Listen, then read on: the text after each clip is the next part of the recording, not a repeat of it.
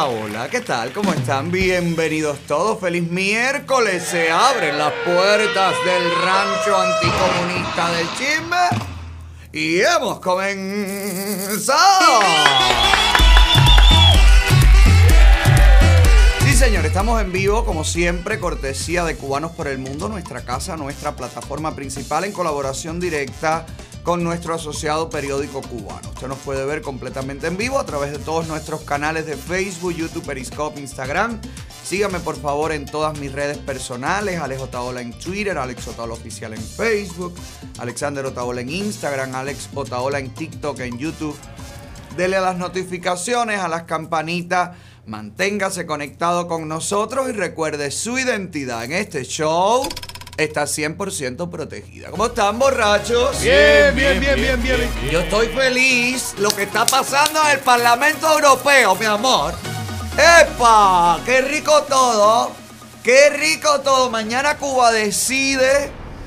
Rosa María y en la plataforma de Cuba decide. En la plataforma, perdón, Pasos de Cambio. Pues habrá un resumen, habrá un resultado, un cierre de todo esto que ha estado ocurriendo en la Unión Europea, todas las declaraciones que hemos visto. Y yo no sé, me parece que con lo contundente que han sido algunos europarlamentarios, óigame, yo creo que la cosa viene buena. Yo creo que se va a joder, se le va a joder a la dictadura los convenios con la Unión Europea. A lo mejor estoy equivocado porque uno nunca sabe. O sea que en esto, de abajo de cualquier piedra sale un ratón, digo, un sapo. Pero esta vez yo lo siento, yo no sé tú, pero esta vez yo siento que hay como más repercusión. Como que las cosas que se han dicho y los europarlamentarios que lo han dicho, pues lo han dicho con más convicción, más categóricamente. Mire aquí, mire una de las intervenciones. No, ponme el señor, por favor, Sandy, primero. Mire este parlamentario europeo cómo habla alto, claro, de la realidad que está viviendo la isla. Lo terrible no es que realmente en este momento tengamos más presos políticos en Cuba, tengamos una represión más brutal que hace 4 años, en este momento estén sembrando el terror con una procacidad, con un obsceno despliegue de fuerza como no hacían desde hace mucho tiempo, y que se rían de todas las reclamaciones de derechos humanos, tanto de los disidentes dentro como de los exiliados fuera y de las organizaciones realmente interesadas en los derechos humanos. Lo terrible es que tengamos en el Parlamento Europeo a un alto representante que está defendiendo a Cuba, defendiendo la dictadura, protegiendo la dictadura como la defiende gran parte del arco parlamentario que está ahí. Es terrible que en las 27 democracias europeas estén protegiendo a una dictadura que persigue implacablemente desde hace 60 años a su población, que la esclaviza, que la tortura, que la ejecuta, que la asesina, y nosotros les estamos pagando mucho dinero ilegalmente también, señor Borrell, porque se les está dando dinero a la sociedad civil, a unas organizaciones que no son sociedad civil, y eso es su organismo el que está generando este tipo de graves irregularidades, financiando paralelamente también a la dictadura como está haciendo. Encima, la dictadura apoyada por ustedes también sigue en su expansión por todo el continente, sembrando violencia, sembrando dolor y sembrando realmente todos esos disturbios que estamos viendo en Colombia, que estamos viendo en Chile y que estamos viendo en otros países. Qué tristeza que tengamos que ver esto. ¡Bravo! ¡Bravo! Así se habla, clarito, clarito, claro, clarísimo, clarividente. Todo lo que hemos denunciado en este programa, lo de Colombia, lo que está pasando en toda Latinoamérica, la penetración, la burla de la dictadura cubana entre los acuerdos internacionales, la complicidad de los foros internacionales con la dictadura cubana que está acabando con un pueblo. A mí me parece que esta vez, óyeme, la partimos al medio. Vamos a no cantar victoria, Vamos a no cantar victoria, pero mañana no se puede perder. Ponme ahí otra vez lo de Pasos de Cambio. No se puede perder la resolución sobre Cuba del Parlamento Europeo, que será transmitido a las 12 del día por la plataforma Pasos de Cambio. No se lo puede perder, por favor, que ahí vamos a ver por dónde le entra el agua al coco. Vamos a ver. Hablaron varios. Hay otra europarlamentaria que habló, también española, y que mañana creo la vamos a tener en el programa, si Dios quiere, y no hay más complicaciones. Mañana hablaremos con ella aquí en el programa. Esto fue lo que dijo. Tenemos que reconocer que Cuba es una dictadura y no hay más salida para esta dictadura que una transición democrática.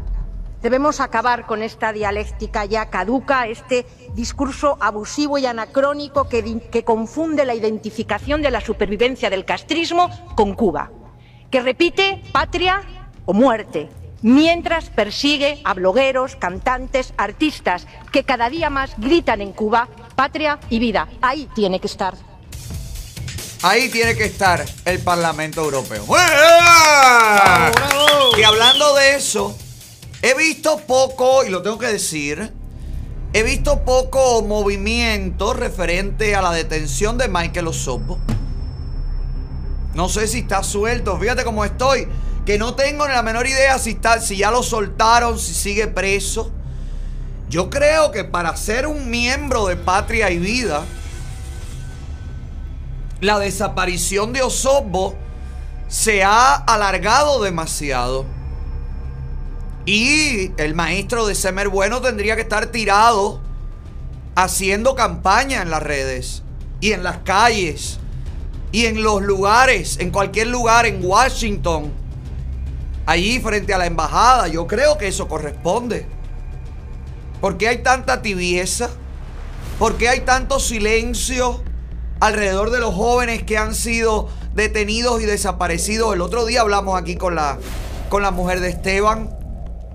Pero también hay demasiada tranquilidad con la detención arbitraria de Esteban y de un grupo de jóvenes que aún permanecen detenidos porque no han transado con la dictadura y permanecen detenidos, permanecen incomunicados por únicamente haberse sentado en la calle Obispo y Aguacate reclamando sus derechos.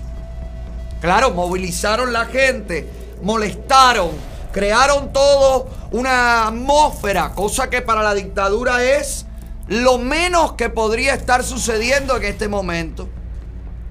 Señores, estamos bien. Y estamos en el camino y estamos pisando fuerte sobre la cabeza de la dictadura. Lo estamos haciendo, pero tenemos que ser ahora más fuertes que nunca.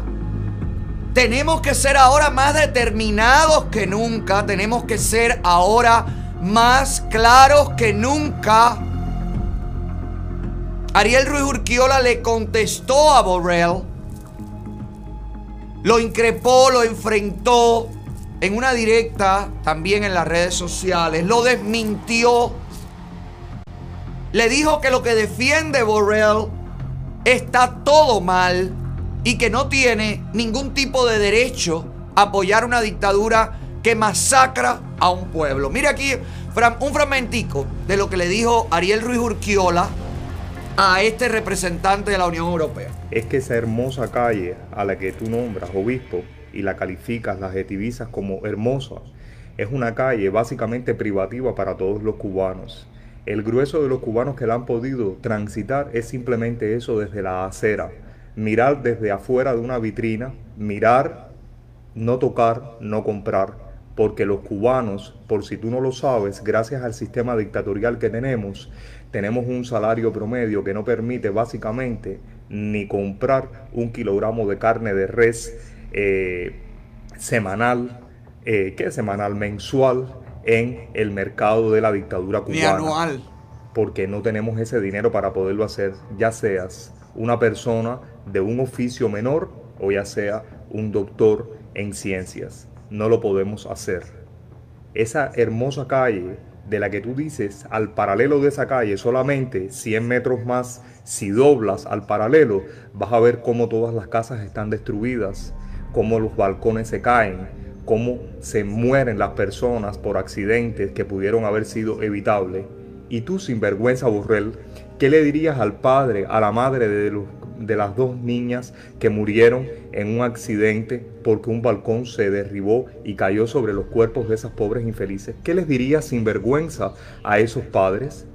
¿Qué les dirías? ¿Que vas a hablar con el dictador Castro, que vive en una mansión, que tiene un retiro en un cayo, con Miguel Díaz Canel, que goza de un peso físico que solamente lo tienen puercos en Cuba? Ay, qué bueno que doy. Básicamente alimentados para ser vendidos. ¿Qué le vas a decir? ¿Que vas a hablar con ellos, con los que tienen a los cubanos maniatados para poder comprar los materiales de construcción? Los que tienen maniatado todo tipo de inversión en la construcción que evita que nosotros mismos podamos rehacer nuestras casas, construir nuestros hoteles, construir lo que querramos, soñar, construir. ¿Qué vas a decirle a ese padre y a esa madre? ¿Que vas a hablar con los asesinos que indirectamente han destruido toda una nación, un fondo habitacional que prácticamente el 80% o más es de antes del 59, que no han sido capaces de crear ni tan siquiera un propio fondo habitacional? No, Borrell, no seas sinvergüenza. ¡Bravo! ¡Bravo! Muy bien, Urquiola, muy bien. Y Dita, mi preferida, me gusta Dita. Oye, que yo cuando sea grande quiero ser Dita. Una Dita. Oye, ¿cómo se llamaba aquello que había antes que hacían los libretos de la radio? El Dito, ¿no? Que era como un papel carbón que imprimían, ra, ra, ra, ra. Él, ¿no te acuerdas que le decían así el Dito? Bueno, pues, esta Dita, Dita Charanzová, mi amor, el pitó claro y regado, como siempre lo hace, pero que hasta ahora siempre lo hacía solita. Siempre era ella. Ra, ra, ra, ra, lo cantaba a las 40, pero los otros miraban la cara. En esta ocasión, yo, desde aquí, desde afuera, he notado mucha más empatía por parte de los miembros del Parlamento y también muchas más denuncias por parte de los parlamentarios. Vamos a ver lo que dijo Dita Charanzová. Gracias. Señor alto representante, la Unión Europea ha apoyado a los cubanos en su camino hacia la libertad durante mucho tiempo. Hace casi 4 años, esta Cámara aprobó el acuerdo de diálogo político y cooperación para impulsar mejoras reales en la vida de los cubanos. Pero teníamos muchas dudas. Y ahora, ¿cuál es la situación real en Cuba? No podemos hablar de mejoras en Cuba si hay más presos políticos hoy que hace 4 años. No se puede negar que Cuba sea una dictadura, como lo dijo nuestro embajador Navarro, cuando el régimen detiene y reprime a periodistas, artistas y defensores de los derechos humanos. No tenemos un verdadero diálogo de derechos humanos si el régimen impide la participación de las ONGs europeas y cubanas. Señor alto representante, Cuba no está cumpliendo con sus obligaciones. Se está burlando de nuestro acuerdo. Mientras tanto, el pueblo cubano está sufriendo mucho y necesita nuestro apoyo. Tenemos que defender nuestros valores y esto significa suspender el acuerdo de Cuba como último recurso. ¡Bravo! ¡Bravo! Abajo el acuerdo con la Unión Europea, abajo cientos de miles de dólares, de euros, de millones de euros, bajando, tumbando. ¿Tú no viste la noticia el otro día? Que le daba a España, a la Unión Europea, le daba dinero a los CDR en Cuba para impulsar la vacunación. A ese dinero, ese es el dinero que ha autorizado Borrell que se le entregue a la dictadura. A activistas que no son activistas, organizaciones que no representan a la real sociedad civil. Hoy está en París, en Francia, el negociador más grande de la dictadura cubana, tratando de renegociar el acuerdo de París, la deuda de París de los países europeos que le deben a Cuba. ¿Te acuerdas que hace como 2 años ellos no pagan nada? Desde el 18 ellos no pagan nada, en el 19 no pudieron pagar, en el 20 creo que pagaron un poquito. No, en el 20 no pagaron nada por el COVID y pidieron no pagar hasta el 22, ¿te acuerdas? Y en el 19 pagaron un poquito, el Club de París. Bueno, pues ahí está, ¿cómo se llama este hombre?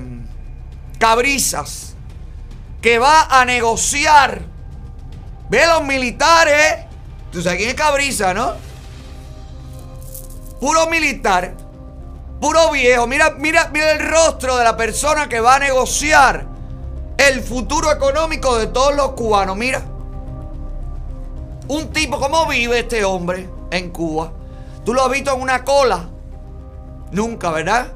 Los nietos, los hijos, los bisnietos, los tataranietos, hasta los que no han nacido, viven cómodamente, viajan el mundo, comen de todo, tienen de todo, disfrutan de todo. Y él va en tu nombre, él que nadie lo escogió, nadie te preguntó, nadie. Él va en tu nombre a hablar de la deuda que vas a tener que pagar tú. Tú, mientras el mundo sea mundo. Entonces, que alguien me cuente a mí si esto puede continuar. Un país que no tiene crédito porque no le paga a nadie. Y ahí está la prueba. El impago de la deuda del Club de París por parte del régimen cubano demuestra lo mala paga que son los comunistas. Demuestra que Cuba no produce absolutamente nada. Porque ahí no está Estados Unidos, ahí no está el embargo. La Unión Europea puede darle créditos, le ha dado créditos, y mira la deuda que tienen, que no consiguen que Cuba pague ni este mísero euro. Y Borrell sigue autorizando ayudas, dineros, dale para allá. Oye, mira el dinero que le van a dar a la dictadura cubana. Mándenlo al Club de París para que pague, vaya pagando, vaya amortizando un poquito la deuda.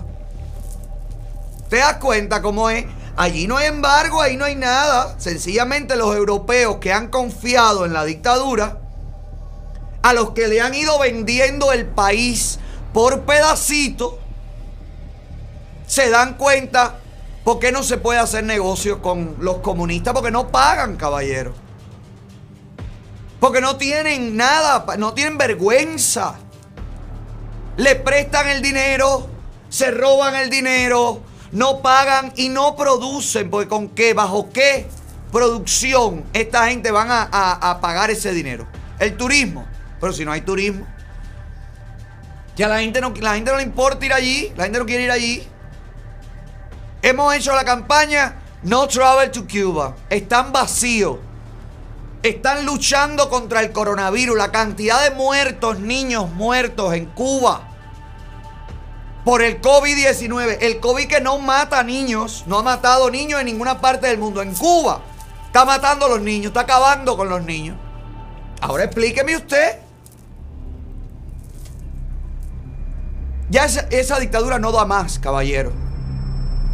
Entre todos tenemos que acabar. Entre todos, entre las ayudas internacionales, los parlamentos internacionales, todos los cubanos, los de dentro y los de fuera, tenemos que acabar de darle el empujón. Por eso lo importante de la campaña Yo no dialogo con dictadura, que tenemos más videos. Yo como cubano no apoyo un diálogo con la dictadura. Queremos un cambio de sistema. Cuba no necesita diálogos, necesita un cambio. Dino al diálogo, patria y vida. Hermano cubano, con ese régimen asesino no hay diálogo. Patria y vida. Y lo importante de esto, de esta campaña de no al diálogo con la dictadura, es que Washington Sí, Washington, nuestro Washington, nuestra capital. Aquí donde está Xochitl, donde está Kamala. Bueno, Kamala no, porque Kamala está en Guatemala. No sé si ya volvió, no sé. Pero debe haberse quedado por ahí en un resort all inclusive en Guatemala. ¿Cómo está mi vida? ¿Todo bien? Escóndete tu poquito. ¡Ay, qué loca eres! Escóndete tu poquito, porque la cosa está caliente. ¿Ok? Do not come, como dijo ella con los que vienen por la frontera. Bueno, Washington, el secretario de Estado ha dicho que Washington está revisando con tranquilidad, sin apuro, pero a profundidad el tema de las relaciones con Cuba. Y repito otra vez, repito, no me canso de repetirlo, que debajo del tapete aquí se están moviendo fichas. Por debajo del tapete aquí se está negociando. Y nos vamos a enterar en un año, en dos, después del 22, pero nos vamos a enterar de las conversaciones.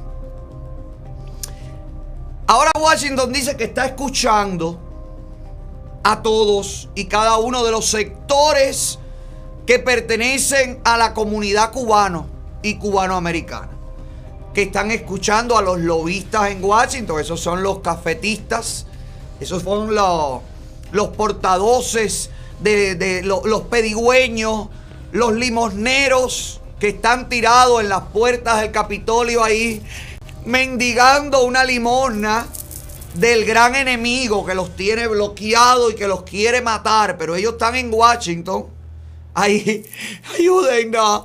Y van a ver a este, al come mierda de Indiana, y a la otra de Tennessee, y a otro, a los suburbios, a los pueblos, a los estados más recónditos. Allí van ellos a pedir, mira, pide, manda esta propuesta, te voy a dar una propuesta de ley para que tú la pongas como tuya, y nosotros te vamos a mandar 3 médicos, 4 médicos, 5 bicicletas chinas, porque yo no sé qué negocio pueden hacer esta gente.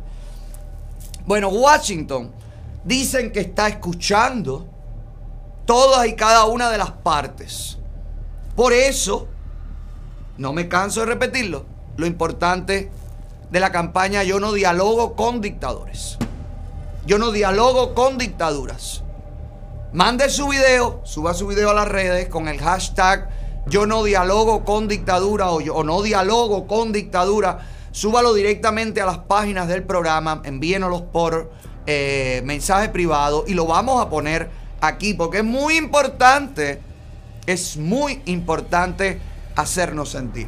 Vamos a tirar un hashtag, por favor, a la Unión Europea, a Washington, a Díaz Canel, a todos y cada uno de los foros internacionales, a la ONU, a la OEA, a todo el mundo, caballero.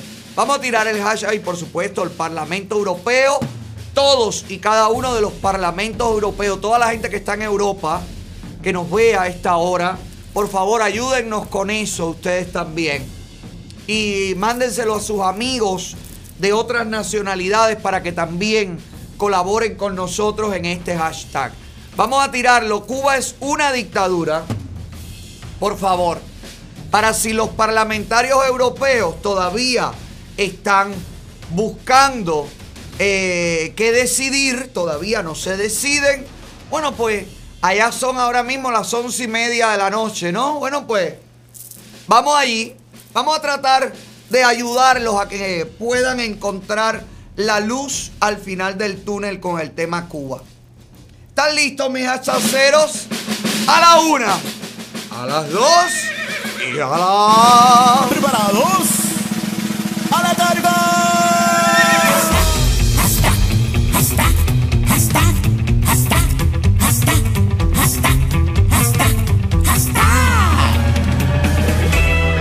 Cuba es una dictadura. Las cuentas de todos y cada uno en Washington, del Departamento de Estado, a las cuentas de la Unión Europea, del Parlamento Europeo, a todas y cada una de Díaz-Canel, de Presidencia Cuba, taguelos a todos, para que nadie diga que yo no lo sabía, que esto es una mala estrategia, para que digan esto está pagado. No, no, aquí nadie está pagado, aquí somos cubanos pidiéndole que basta ya de seguir alimentando a las dictaduras. Cuba es una dictadura. Si usted nos ve después retransmitido, por favor, súmese en Twitter, busque las cuentas de todos y cada uno de los destinatarios de este hashtag y mándelo también, no importa la hora. Todo cuenta para convertir en trending un hashtag. Pero ya que hablo de la gente que nos ve, por favor, Sandy, vamos allá, porque siento una voz que me dice... Cha, cha, cha, cha, cha, la gente quiere cha, cha, cha, cha. Oye, Otaola, métete en el cha, cha, cha, cha, cha. Saludo a toda la gente que está conectada, que hace días no saludo a la audiencia, caballero. Y ve conectándome con María Elvira, por favor, si puedes, que María Elvira Salazar en Washington está haciendo un gran trabajo para denunciar todo el proceso fraudulento de las elecciones en Nicaragua. Y me encantaría poder hablar con ella, ya que no ha podido venir al Mañanero por cuestiones de tiempo, pues me encantaría poder hablar con ella en un momento sobre esto que está pasando en Nicaragua y esta advertencia que está haciendo la congresista republicana. Saludo a Bárbara Duncan, saludito mi vida. Dice que yo le caigo mal. Ah, no, que mal me caen las ciberclarias. Si no les gustan, lárguense, que nadie los invita. Bárbara, Barbarita, relájate. No pasa nada. Mira para acá toda la gente que nos ve. Toda la gente que nos ve en los restaurantes comiendo. ¿Tú crees que esto? Mira, en los hospitales, recuperándose de las lesiones, recuperándose de las operaciones. También nos ven. Gracias, gente maravillosa. Gracias, gracias. Saludito Isabel Montano, Montesino, Zule Gómez Calderón, un saludito. ¿Qué es esto? ¿Un video? Deja ver, Sandy, deja ver.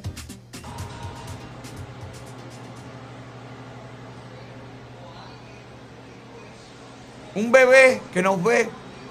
A los niños les encanta, parece que es los colores y todo. Bueno, también a los perros, también a los pececitos, a las jicoteas, todos los conejos. Saludito Julia Aguilera González, saludito María Eustopia Pérez, saludito Zule Gómez Calderón, Luisa Álvarez, Bárbara Duncan, Joancy Ramírez Rodríguez, Daime Dorado, Jessica Nicole, Gixel Hernández, Homero García, Luz Alba, Dianet Martínez, Isabel Montano, Matagusan, Palito Delgado, Diosdedi Quiles, Luisa Álvarez, Belki Ortiz, Changosita Bella. Besito, mi amor, besito para ti. Isabel Montano Montesino, Armando Acevedo. Gracias a toda la gente que nos ve, gracias a toda la gente que nos comparte, a toda la gente que nos manda fotos, a toda la gente que se conecta con nosotros, que ahora mismo, acabado de comenzar, ya somos... ¿Cuántos tenemos en YouTube, por favor? Que no los veo, chicos. 13.000. 13.000 en YouTube tenemos. Y en Facebook tenemos otros 2.000 y tantos, casi 3.000 personas. Así que, ¿qué vamos a hacer? Vamos a conectar con la congresista republicana María Elvira Salazar. Ahora que somos casi 16.000 personas, le damos la bienvenida. María Elvira, ¿cómo estás? Ay, te queremos, Otaola. Discúlpame que no he ido hasta la finca. Yo sé. Pero es que, óyeme, que es que esto es un trabajo intenso, viejo, de verdad. La televisión era brava. No.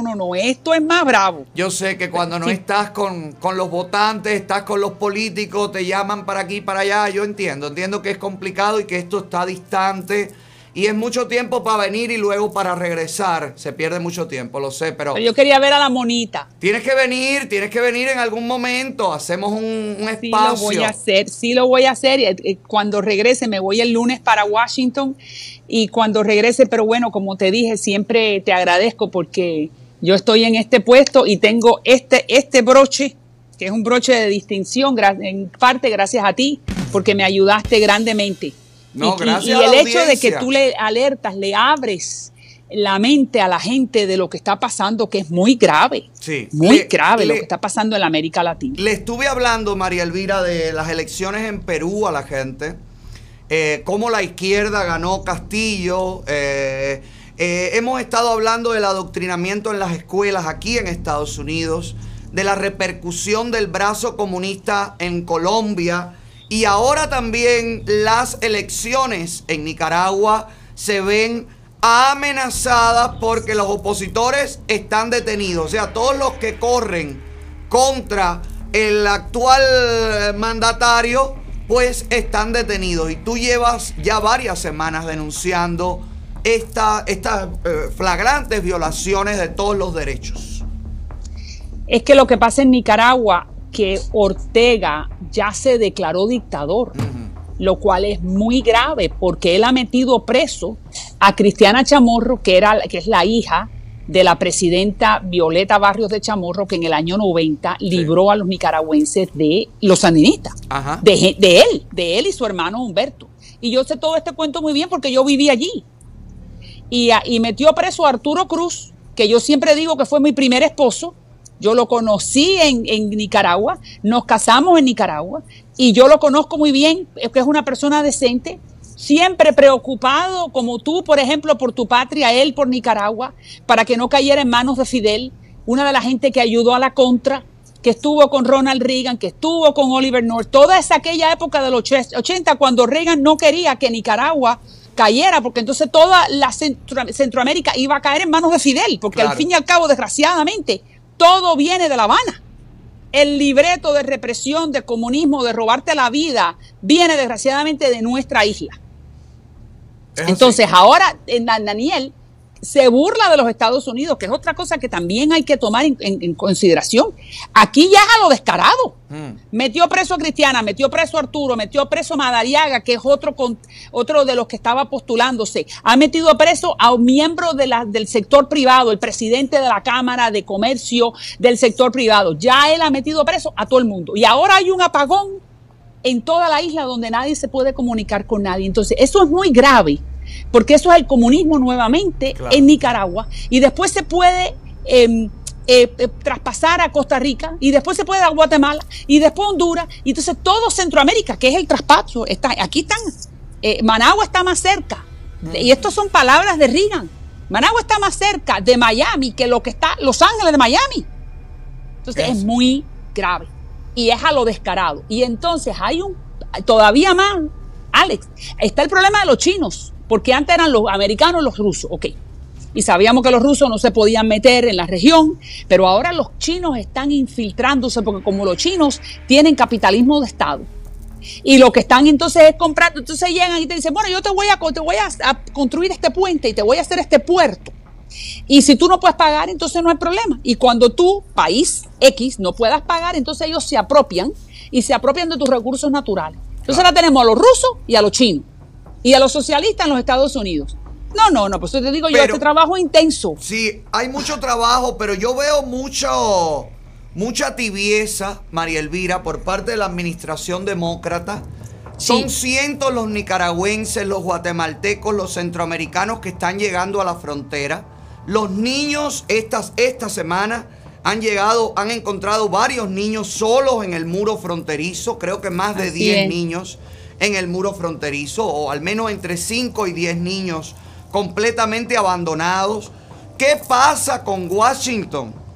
¿Qué pasa con Estados Unidos, María Elvira? Que están mirando para otro lado, y cuando vengan a mirar, el real problema va a convertirse esto en una situación extremadamente peligrosa. Y yo estoy de acuerdo contigo, y por eso yo, miembro del Comité de Relaciones Exteriores de la Cámara de Representantes, miembro del Subcomité de las Américas, es de lo único que hablo. Parezco un disco rayado. La América Latina, Cuba, Venezuela, Nicaragua, señores, que aquí están los chinos que se están metiendo junto con los socialistas. Hay que tener cuidado porque el traspatio está invadido, y dentro del Partido Demócrata también hay gente que está abogando por esa misma ideología. Pero claro que es peligrosísimo. Y entonces, ¿qué pasa en la frontera? La administración del presidente Biden no quiere ver eso. No quiere ver porque no saben cómo solucionarlo. Por eso yo presento, que ya habíamos hablado, el Plan Dignidad. El Plan Dignidad lo que le da es una respuesta a la gente que ya está adentro, porque mira, el que me está mirando, que vamos a suponer ya está en los Estados Unidos y vive, tú tienes ahora casi 20,000 personas. Estoy segura que hay gente que está en esta situación, que llevan en este país, vamos a decir, 10 años, que tienen su carrito, que tienen su casa, que tienen sus 2 camionetas, pero que no son legales. Esa gente hay que darle respuesta, llevan 10 años, 12 años, tienen hijos americanos. Esa gente hay que darle respuesta, pero esa gente ahora volvieron a quedar en el limbo. ¿Y por qué quedaron en el limbo? Porque está la urgencia de la frontera. Entonces, cuando yo vengo a decir, vamos a darle dignidad, yo republicana, vamos a darle dignidad a esta gente, bueno, pero primero tenemos que resolver el problema de la frontera. Pero esto la administración Biden no lo resuelve, porque la realidad es que a los demócratas nunca le ha importado. Los hispanos nos han utilizado. No, es cierto que los republicanos no nos han hecho mucho caso, pero los demócratas nos usan. ¿No viste a Kamala en Guatemala diciendo, do not come, así con todas las palabras? Señor, pero si ustedes hablaban en campaña, vengan todos, fronteras abiertas, Trump es un racista, no quiere a los inmigrantes, las fronteras tienen que estar abiertas para que todos entren porque este país está hecho de inmigrantes. Sí, está hecho de inmigrantes, pero con una inmigración legal. Organizada. Ah, claro, pero ahí es donde te das cuenta de que por eso la gente no le cree a los políticos. No, no, yo no soy política, yo soy servidora pública, yo siempre fui periodista, yo digo las cosas como son. Y si no les gusta, bueno, pues entonces que no voten por mí. Yo vengo aquí a hacer lo que yo considera que es bueno para el día, para el Distrito 27. Y en el Distrito 27 hay mucha gente que necesita dignidad.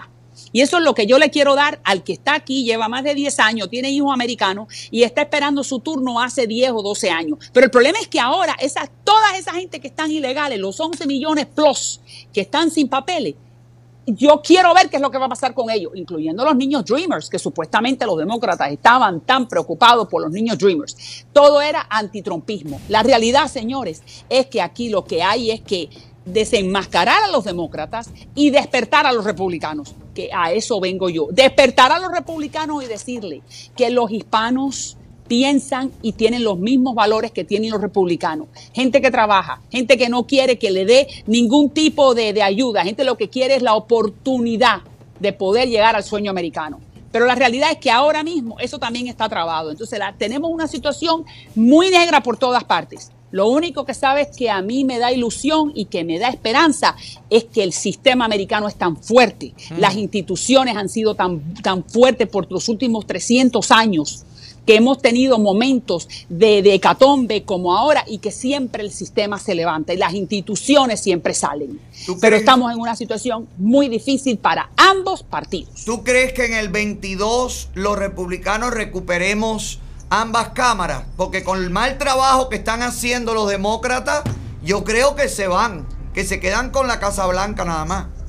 Es correcto. Yo sí pienso que la Cámara de Representantes, donde estoy yo, en noviembre del 22, donde los 435 puestos van a estar nuevamente de reelección, nosotros los republicanos podemos entonces retomar la Cámara. El Senado no te puedo decir porque esa no es mi área, pero sin duda que hay que frenar los excesos de Biden, porque ¿qué es lo que pasa? Que desde el punto de vista económico, el endeudamiento, este 1.9 trillones de dólares que le regaló a California y a Nueva York, la gente no está, el que me está mirando sabe, la gente no quiere trabajar, pero es que yo entiendo, si tú haces el cálculo, si a mí me llegan 275 por el Estado y me llevan 300 pesos de los federales, yo redondeo la jugada y con un poquito de food stamps, yo no tengo que ir a trabajar, pero si me están regalando dinero, ¿por qué voy a ir a trabajar? Pero es que es cierto. Pero eso está pasando en los estados demócratas, hay varios estados republicanos como Arizona, creo que es uno, no recuerdo los otros, varios estados, creo que son 22 ya, que han decidido quitar las ayudas federales y han decidido... Sí, claro, pero hasta ahora, pero y estamos hace 6 meses, la gente, tú lo sabes, la gente en los restaurantes, el valet parking, la construcción, la gente en los hospitales, no encuentran gente para trabajar. ¿Por qué? Porque la gente está recibiendo dinero gratis. Ahora ese no es el sistema americano. Ahora dicen que están dando en estos mismos estados un incentivo para el back to work. O sea, hay estados donde dan $2,000 para que encuentres trabajo Y hay estado 1000 si eres part-time lo que encuentras y 2000 si es full-time. Y entonces en otros estados dan 1200. Es diferente, pero es para que regreses a trabajar. O sea, un incentivo para que te levantes del sofá a trabajar. Ese no es el capitalismo, María Elvira. No, ni es de la manera que este país se fundó, ni es lo que los hispanos quieren. Qué locura. La realidad es que el hispano viene aquí, que sabe que tiene que trabajar duro, pero que la oportunidad está ahí para él y que va a salir adelante y le va a poder comprar su casa y va a poder tener su carro. Si es que mira, el cuento este de igualdad, ¿cómo se dice? Igualdad. ¿Cómo? Igualdad. Igualdad. Sí, es igualdad en la oportunidad, pero no en el resultado. Claro. Igualdad en la oportunidad, no en el resultado. Porque si fuera igualdad en el resultado, entonces yo quiero ser Jeff Bezos. Claro, no. Entonces yo quiero haberme inventado Amazon. Pero no, yo me siento bien, que yo tengo una vida digna, donde y el que nos está mirando lo que quiere es esa oportunidad. Que no, es que la felicidad no se mide por la cantidad de dinero que uno tiene. La felicidad se mide por los logros personales, por el tener lo básico, y ya después tú te buscas la felicidad como tú quieras. No, y además, entonces, lo importante de este país es que te da la caña de pescar para que tú pesques, no te regalan el pescado. Y los demócratas vienen con el antiamericanismo, pero debajo del brazo. Yo te lo doy todo, te lo doy todo para que tú te conviertas en mi aliado. Yo te compro. Eso es un soborno. Eso es una manera de mantener a la gente entretenida. Pero eso se acaba, Otaola. Eso se acaba. Y eso es socialismo. Porque entonces, ¿qué es lo que están haciendo? Te están comprando, que es lo mismo que hizo Fidel. Yo te doy aquel contrato social. Yo te voy a dar casa, comida, te voy a dar educación, pero tú me tienes que dar tu vida.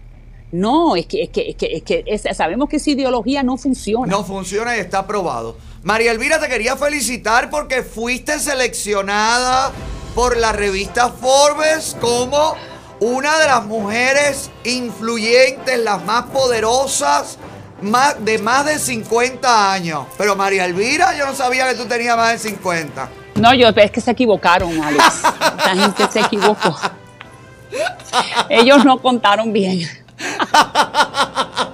Tú estás en las mujeres poderosas mayores de 40. De 25, muchacho. Ah, perdón, de 25. Pero qué mala la gente. La mitad. Qué mala la gente de la revista Forbes. Qué malos son. Felicidades, María Elvira. Nada, yo sigo siendo la María Elvira de siempre. Si yo sigo siendo la cubana que nació en la pequeña Habana y que está muy contenta de poder ayudar a sobre todo a los cubanos y todos aquellos pueblos que lo que quieren es lo mismo que queremos nosotros. Libertad, democracia, economía de mercado, poder criar a tus hijos, que nadie te oprima, que nadie te quite los impuestos. Tú sabes lo que es trabajar de sol a sol, como la gente está trabajando, para que ahora te digan que casi el 40% de lo que tú ganas se lo tienes que dar el gobierno, para que entonces el gobierno se lo dé a gente que va a decidir por ti dónde van a mandar ese dinero. Mira, ahora mismo antes de venir al programa, porque estamos en vivo, yo estaba estudiando con el comité de la pequeña empresa, que es yo estoy en dos comités. Ajá. El comité de relaciones exteriores y el comité de la pequeña empresa. Entonces el comité de la pequeña empresa es el que está estudiando este nuevo paquete de infraestructura que tú sabes que ahora Biden está ofreciendo, de que está fantástico. ¿Cómo uno describe o define lo que es infraestructura? En mi libro es los puentes, ¿verdad? Los puentes, las carreteras, los aeropuertos, poner broadband, que es internet en las áreas rurales, vamos a decir. ¿Y qué más? Los puertos, los aeropuertos, las carreteras y los puentes. Eso es infraestructura, ¿verdad? Okay. Bueno, de casi 2 trillones que está pidiendo para la infraestructura, hay solamente para infraestructura, eso que te acabo de definir, hay solamente el 25%. El 75% te voy a decir lo que incluye, porque quiero documentarme bien y esto es lo que dice la ley. Van a meter 400 billones para Medicare, ayudar a los viejitos, a los seniors, Medicare en su casa. Y ayuda para Medicare, para los seniors que necesitar ayuda en su casa. Eso está muy bien. Ajá. Yo estoy de acuerdo en que a los seniors hay que ayudar, pero no en un proyecto de ley de infraestructura. Claro que no. Otro, casi 175 billones para darle un subsidio a la industria de los carros eléctricos. Ok, pero los carros eléctricos no tienen nada que ver con la infraestructura. Que el señor dueño de la industria de los carros eléctricos se lo pague él solo. Que pida un préstamo, pero que no tiene que salir de nosotros, claro. Eso mismo, sale de tu bolsillo. Exacto. Entonces quieren subir ahora los impuestos a un 40%. Sí. Y eso le va a afectar a la pequeña empresa, porque ahora, si la pequeña empresa bajo Trump, que hizo un plan económico extraordinario que bajó de 28 a 21... ahora lo quieren volver a subir a 28 o más. Sí. Entonces significa que esa pequeña empresa que tiene, vamos a decir, 4 gatos, que tienen, vamos a decir, una panadería o una repostería, o que tienen, ¿qué?, una peluquería. Y que no encuentran trabajadores, y que no encuentran trabajadores ahora para poder abrir. Entonces, ahora vas a tener que pagar más impuestos. Pero, no, pero es que eso lo hemos advertido durante toda la campaña, que la gente no votara por los demócratas. Ahora los demócratas te mantienen alejado al personal de trabajo dándole dinero, regalándole dinero, te suben los impuestos y vas a tener que cerrar el negocio porque no tienes trabajadores y no vas a poder producir y no vas a poder pagar el impuesto. Bueno, pues vas a tener que cerrar el negocio. Se cierran los negocios, la gente se queda en las casas, la gente depende del gobierno y nos convertimos en un país socialista. Nos convertimos todos en pobres.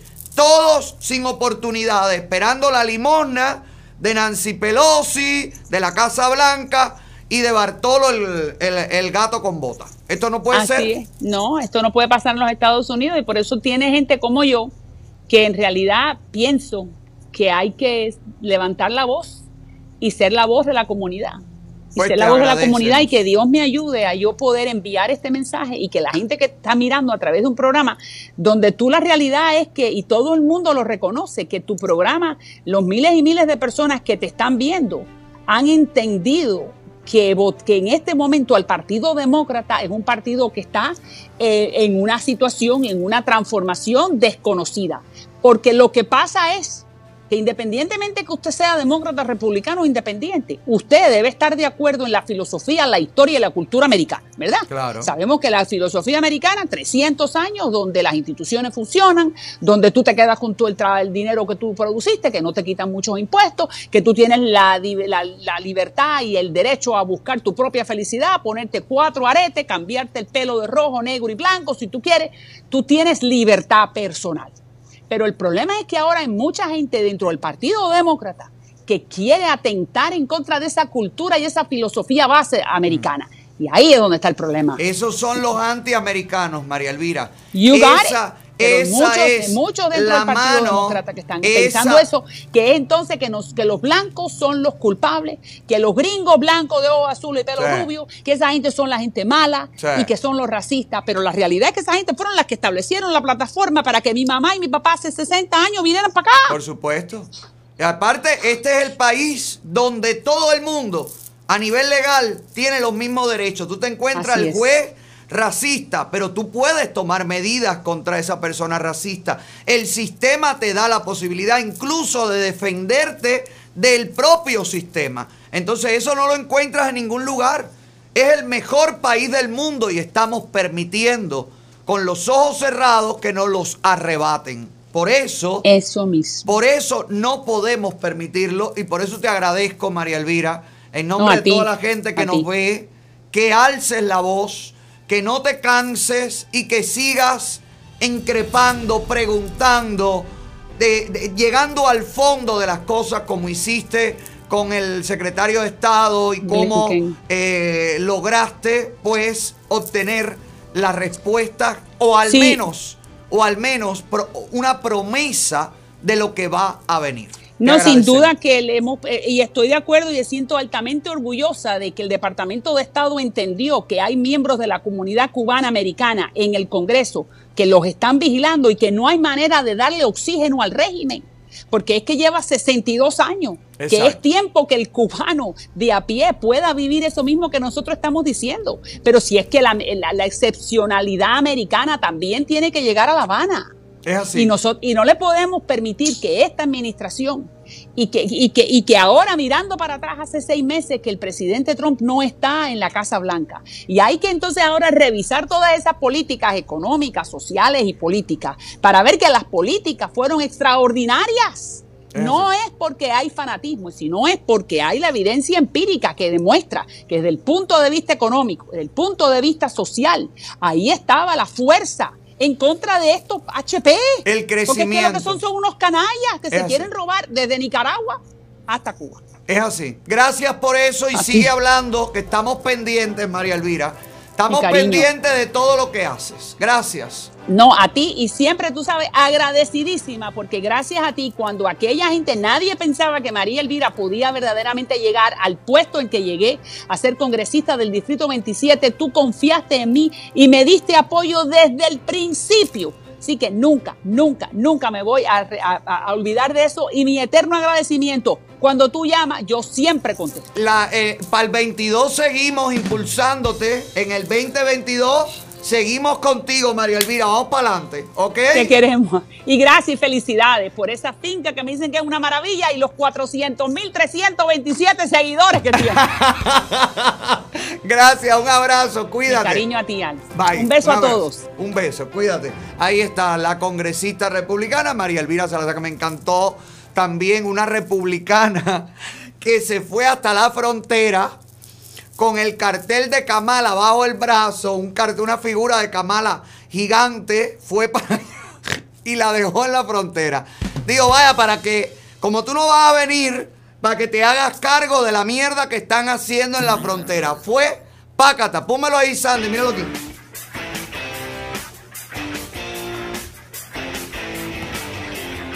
I'm Lauren Boebert, and I traveled down to McAllen, Texas, to the Rio Grande Valley sector to see what's up at our southern border.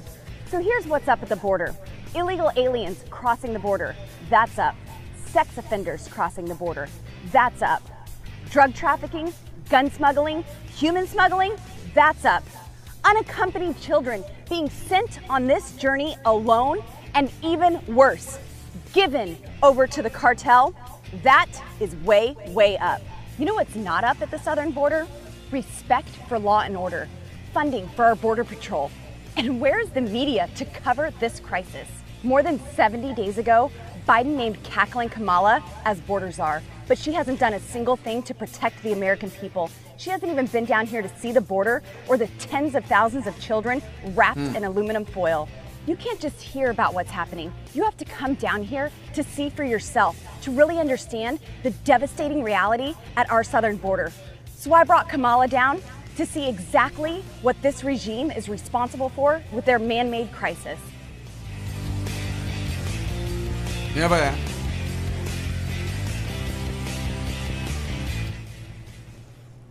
Now, Kamala, I want you to stand here and look at what you've done. Look at what you've done. Ahí está. Y dice, mira cómo le dijo regime, ¿viste? Le dijo régimen al gobierno norteamericano. Me gusta. Este es el país de la libertad y la democracia. Hay que joderse, caballero. Vamos a seguir. Sigamos adelante, que vamos bien. Vamos con el Parlamento Europeo, con la Unión Europea, presionando a Washington y manifestándonos en todas partes del mundo. Por eso, te repito, es importante no bajar la voz. Es importante seguir protestando y seguirnos haciéndonos visibles. Si usted lo que quiere es seguir preparado, seguir instruido, bueno, para eso está CBT College, mi amor. El colegio, el college que te ofrece la posibilidad de tomar cursos online con profesores en vivo, y las prácticas se hacen en los campus, diferentes campus. Hay tres lugares, tres campus, tres escuelas donde usted podrá tomar las clases en español.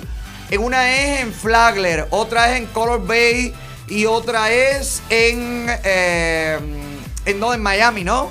No, Sandy. Miami. Color Bay, Flagler y... ah, no, y hay otro, y Miami, creo. Son las tres escuelas. Puede estudiar aire acondicionado, puede estudiar mecánica. Los cursos son cortos, depende de lo que usted quiera estudiar. Hay otros muchos cursos. Y también usted va a tener la posibilidad de siempre en Hialeah, West Flagler y Cutler Bay. Yo sabía que había tres. Usted va a tener siempre la posibilidad de mantener fresco las actualizaciones de lo que usted estudie, porque podrá siempre regresar a CBT College a obtener completamente gratis pues la bibliografía y chequear todo el material y las últimas tendencias. También CBT College te ayuda con ayuda financiera si calificas y te ayuda a conseguir empleo luego de graduarte. ¿Estás buscando un futuro mejor? Bueno, pues empieza por matricularte en CBT College, que está trabajando para tu futuro. Que si me han visto, que si me vieron, que se enteraron de lo que hicieron. Son más chismosos que nos dijeron, que ese segundo, que ese primero. A mí no me importa todo lo que tú veas. Ay, chico, ningún bolígrafo sirve. Qué cosa más grande. Esto tampoco sirve, llevar y traer un bolígrafo, hijo. Qué desgracia la mía. Enredado en un pedo. Sí, pero ese pedo salió de un ano. Pero ahora todo. Pero hijo, ya, sáquenlo de aquí, por favor. Ya, déjenlo tranquilo, déjenlo descansar. Dios mío, qué desgracia. Ya, dejen descansar el hijo. Sabéis que no se puede hacer ensalada de pollo con caca de pollo. Bueno, no, realmente. Mira, apareció Ignacio otra vez. Ay, caballero, me sorprendió porque yo dije, no, va a mantenerse como la otra vez, escondido 3 o 4 meses. Bueno, pues no, apareció del 4 que 10 hoy, 7, 9, 9. Apareció 5 días después diciendo lo que sabíamos que iba a decir. ¡Ah! No lo hicimos porque sabíamos que querían que lo hiciéramos. ¡Ah! Él, este viejito chocho, que a mí me da una gracia, porque él dice que está en España, él dice que está en Europa. Esa pared que él tiene en el fondo puede ser en una oficina de La Habana. Eso puede ser en línea ya, caballero. Y pueden estar allí con el viejo descarado este, burlándose de todos los incrédulos, digo, de todos los crédulos que siguen a este hombre, que cada vez son menos, por suerte. Pero para eso, él regresó, apareció otra vez. Ahora es el 11. Ahora la fecha en la que ya comienza el traspaso de poder, la transición y todo, es el día 11. 10 más, en 2 días. Ya, ahora sí, me imagino que no se pierda más. Señores, yo no sé si usted sabe que por el tema de Ignacio, el día 4, Etexa vendió récord de paquetes. Y no dudes tú que todo esto esté ocurriendo para violar el parón y para que la dictadura cubana agarre dinero, porque tu familia te llama. A mí me llamaron, a mí, yo que estoy en parón, yo que estoy impulsando el parón, me ha llamado gente de Cuba para decirme, oye, Otaola, ponme una recarguita para ver si puedo ver a Ignacio, porque el día 4 va a decirlo todo, va a mostrar las pruebas. Al final, ¿quién se beneficia de toda esta payasada? La propia dictadura o los organismos que pertenecen a la dictadura cubana. ¿Qué te garantiza a ti que este hombre que no ha mostrado nunca ni un papel, ni una cédula de ningún país, que este hombre realmente está en Europa? Hay una petición en internet para condenar a Ignacio, para que lo juzguen, para que lo encuentren. Creo que es en change.org, hay una petición, Sandy, en donde dicen que condenar a Ignacio por estafa, por burla, por daños morales, mira, aquí está la petición, pónmela ahí. Denuncia a Ignacio Rafael Jiménez Cuba por engaño y daño psicológico a miles de cubanos. Él tampoco obligó a nadie a que lo siguiera. Todo el que se siente dañado psicológicamente porque no ha utilizado el sentido común, que es el menos común de todos los sentidos. Deja ver qué dijo en esta nueva aparición el salvador de la Cuba libre. Yo no hice esa directa, o mejor dicho, yo no publiqué esa directa. Ah, porque la hizo. Porque se dicen muchas cosas, las redes sociales están llenas de basura y la basura crece en los ámbitos propicios para el crecimiento de la basura. Mira, y así hay muchas personas que son felices en esas redes sociales expandiendo lo que saben, lo que tienen en el cerebro, el estiércol que anida en sus cerebros y que expulsan por su boca. Pero para ahí, espérate un momento. Vino agresivito. Regresó un poquito agresivo, parece que no ha asimilado las burlas. Es como Eliezer, que no le gusta el cuero, no le gusta que le hagan memes, no le gusta que... Parece que tiene ese mismo problemita, tiene el chip de la tolerancia al cuero deficiente. Y ha vuelto diciendo que todos hablan mierda, que todos... Bueno, el día 4 no salió en vivo porque estaba depurando. Él quería sacar la caca, que la caca saliera de abajo. Y entonces ya él saber ahora quiénes son caca y quiénes no. Bueno, soy caca. Desde el primer día que te vi, soy caca. No me preocupa lo que pienses de mí, Ignacio. Tengo de ti la peor opinión. Eres una persona que escapó de un psiquiátrico. Y para mí, este señor está trabajando en una oficina de línea allá y está ahí encerrado. Pídanle a los seguidores que muestre un papel, que muestre el lugar en donde está, que abra una ventana y muestre el lugar en donde está. Díganselo. Díganselo para creer en una sola palabra más. Díganle, no, Ignacio, para saber que tú no estás en Cuba trabajando para esa gente, abre la ventana y muestra, sal a la calle y muéstranos la calle. Para que tú veas que no lo va a hacer, para que tú veas que se desaparece otra vez. Vamos a ver qué dijo este hombre, por qué le explica a sus todavía tontos seguidores qué fue lo que le hizo que no hizo. ¿Por qué no hizo lo que esperaban que hiciera? Deja ver. Queso, basura. Y los norteamericanos, muchos vivís en Norteamérica, sabéis que no se puede hacer ensalada de pollo con caca de pollo. ¿Qué quiere decir esto?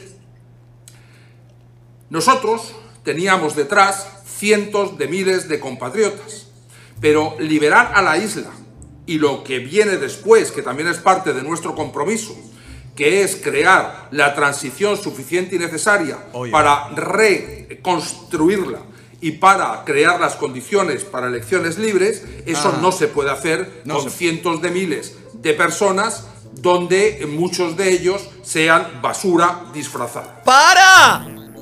Pero a ver, Ignacio va a rectificar, va a tumbar a una dictadura que nos trata como caca, que nos ha puesto epítetos de gusano, escoria, asqueroso, crápula. Y ahora él viene con una Cuba nueva, también diciendo que no se puede hacer una nueva Cuba con caca. Pero ¿y este hombre quién es, caballero? ¿Pero qué es esto? ¿Pero qué? Pero señores, pero por favor, pero dense en cuenta, por favor, ¿qué es esto? Deja ver, un tubo de pasta perla, deja ver. Y teníamos que hacer emerger a la basura. Oye. Lo mejor era decir algo, hacer exactamente lo que hemos hecho, claro, y después estar monitoreando las reacciones para ver quiénes realmente son confiables y quiénes son efectivamente basura. Ya yo sé cómo era. Día 4, día 5 y día 6, Ignacio tirado, leyendo los comentarios de todo. Caca, y con los 300 y pico de trabajadores que tiene el equipo, 3000 trabajadores abogados, ahí dicen, Juliet Aguilera González, caca. Y ahí te van poniendo en la lista de acuerdo al comentario que tú hagas. De verdad, mira El Salvador de Cuba como viene. Mira. Y ahora, 5 días después, sabemos quiénes son exactamente las personas confiables.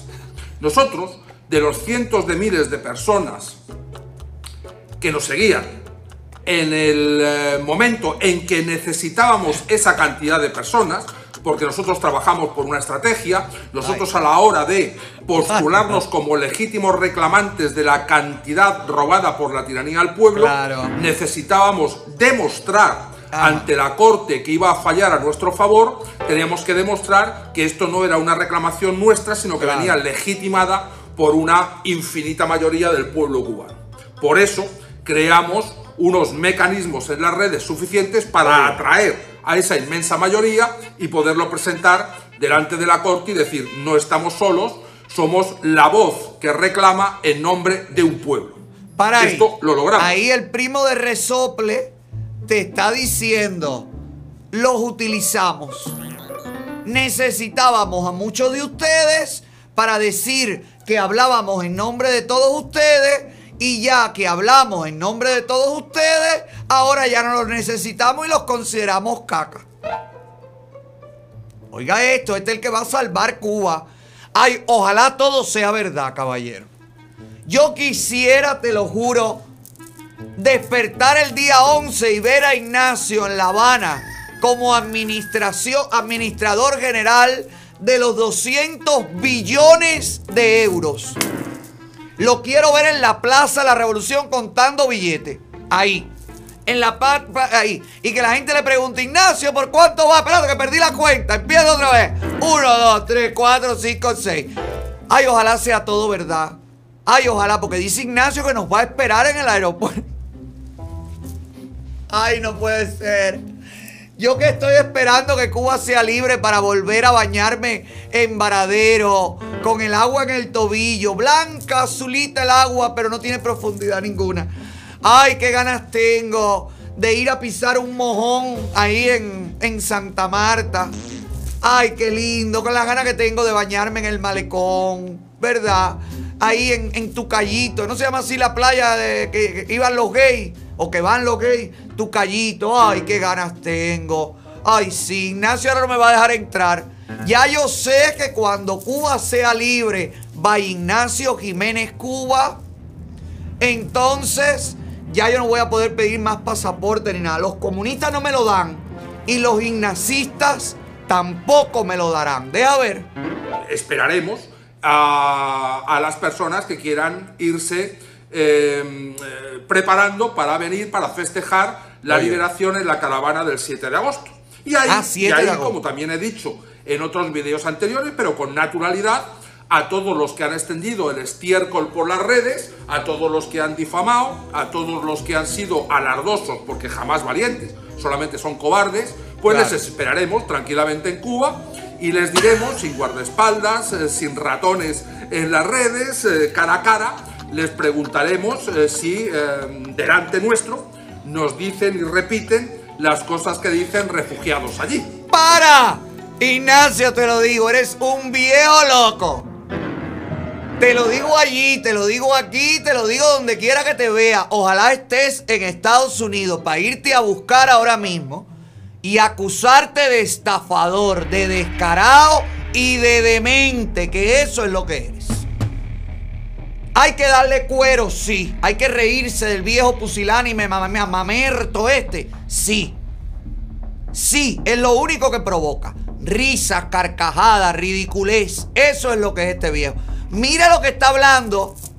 Mire, escuche el que critica la dictadura y la dictadura es mala, pero mira lo que va a hacer. Ponme ahí. Entonces nosotros les esperaremos allí tranquilamente, en Cuba libre. Y le diremos, a ver, y a los que están dentro de la isla, porque también hay cobardes dentro de la isla que viven del cuento de la liberación, pero que nunca liberan nada, porque los difamadores, los mentirosos, los alardosos tienen todos un punto en común. Nadie nunca, ninguno de ellos, bueno, ninguno de nadie, ha resuelto nunca nada y por eso la tiranía se va extendiendo años y años y años. Claro. Es decir, hay un denominador común. Gracias a Dios llegaste, Ignacio. La absoluta ineficacia de toda esta panda de imbéciles. Entonces, quiere decirse que los que están dentro les buscaremos para que se reafirmen con valentía, cara a cara, lo que están diciendo, y los que vengan fuera, si se atreven, pues les esperaremos a que nos repitan lo que nos han dicho hasta ahora. Pero mientras seguimos con nuestra estrategia de liberación de la isla. ¡Qué pringa! Bueno, y a ver, Ignacio, y entonces, ¿cómo va a ser eso? Llegamos a Cuba. Llegamos, nos bajamos del avión. Ra, ra, ra.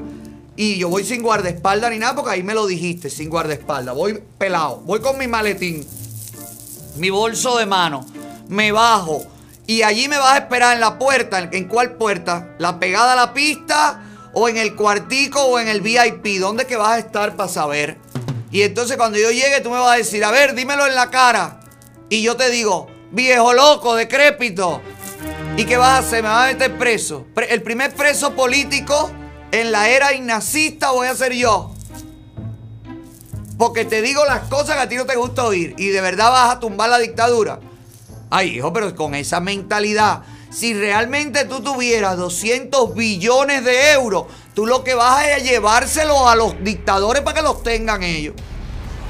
Caballero, miren esta cara, hijo. ¿Tú crees que de verdad? Mira esta carita. ¿Tú crees? Ay, caballero, miren esto, señor. Mira qué cejita. Mira qué naricita. Mira qué boquita. Mira esto. Mira aquí cuando trata de ser tierno. Mira lo que sale. Mira, pero míralo.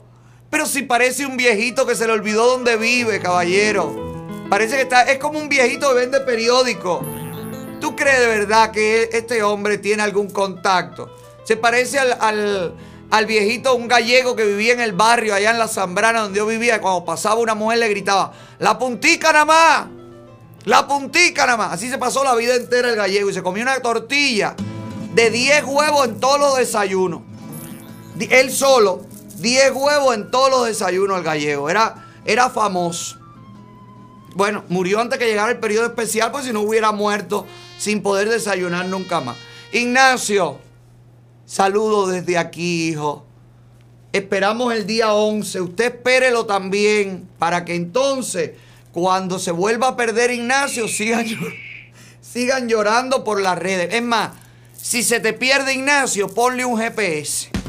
El GPS que tiene el logbook electrónico de Tubro Security and IT Solution. Si usted es camionero que me ve y está buscando la manera de manejar y poder trabajar cumpliendo con los reglamentos del Departamento de Transporte, pues yo te recomiendo que contrates los servicios del logbook electrónico de Tubro Security and IT Solution, que incluye sensores de temperatura para tráiler refrigerados, GPS, monitoreo en tiempo real, servicio al cliente 24/7 en inglés y en español. Llama ahora. Si eres camionero, olvídate de ese otro logbook electrónico porque este está creado por drivers para drivers y con el objetivo de que puedas trabajar. Tubro Security and IT Solution está trabajando para tu camión. No me enseñaste nada.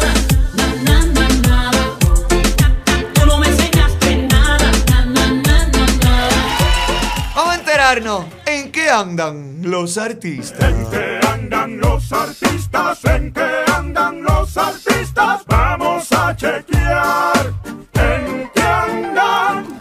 Y los artistas andan a la mazamba, pero este segmento no. Este segmento viene presentado por CG Smile. Si usted está buscando la sonrisa de millonario, quiere parecerse a Camila Gribitey, bueno, pues usted tiene que lucir una sonrisa millonaria. Y esa es la sonrisa que te crean, el diseño de sonrisa de porcelana que únicamente consigues esta en CG Smile por un precio que comienza en $6,500.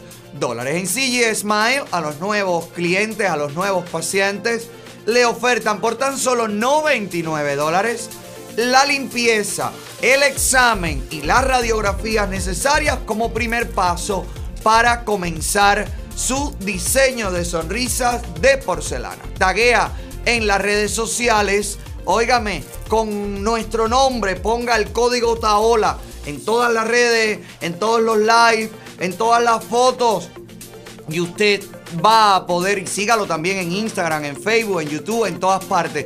Y usted va a poder optar por el especial de diseño de sonrisa de porcelana que comienza en $6,500. ¿En dónde? En CG Smile, en Camila Gribitey Smile, que están trabajando para tu dentadura. Ay, rico, rico, rico, rico, rico, rico, ay, rico, rico, rico, rico, rico, rico.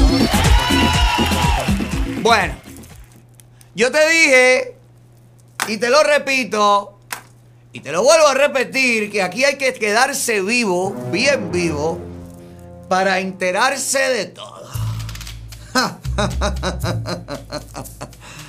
Alexander Delgado, de Gente de Zona, habló. Le dio entrevista a Martito Duraco, le dio entrevista a Adrián Fernández, ha estado hablando. No me da entrevista, Ale. Desde aquí te mando otro mensaje. Ahora que ya sabemos que la dictadura cubana te quería secuestrar, oye, con más razón nos tienes que contar, Ale. por dónde entran los carros, dónde está el cambalanche, dónde es que lavan el dinero, cómo es que entran el dinero, para qué utilizan a los artistas, por dónde, cómo y cuándo el ALBA lavó dinero en Venezuela. Hace falta que nos cuentes todo, Alexander.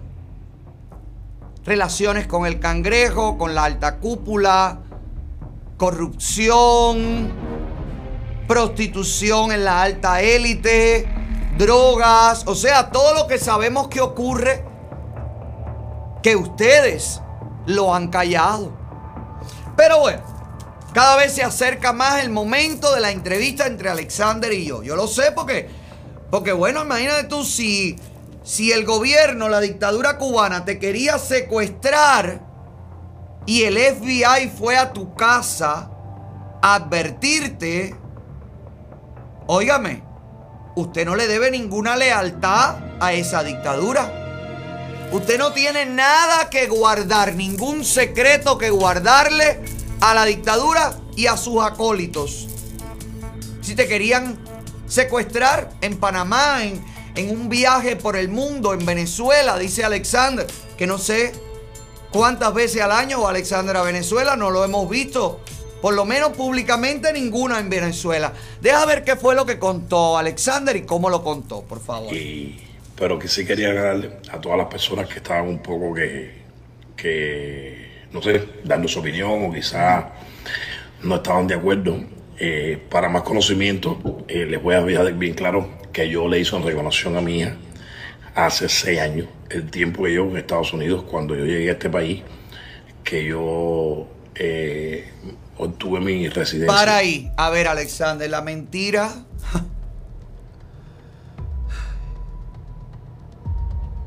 A mí me gustaría sentarme aquí, caballero, de verdad.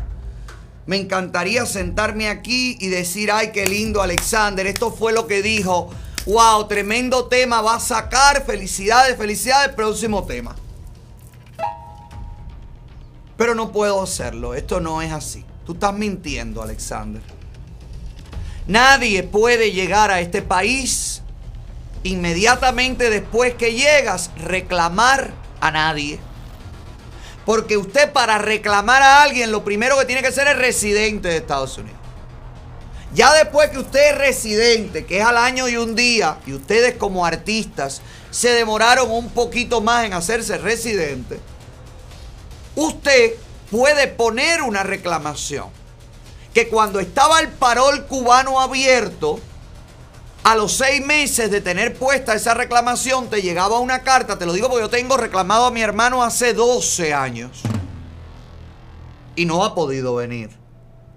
Y me llevo con todos los congresistas, con todos los senadores, con todo el mundo. Y mi hermano no ha podido venir. Y por eso yo te digo que Marco Rubio no hizo nada más que lo que le podría corresponder, a llamar, a decir el caso, este caso, la entrevista, ¿por qué no se la dan? Agilice. No más que eso, no pudo hacer nada más Marco Rubio.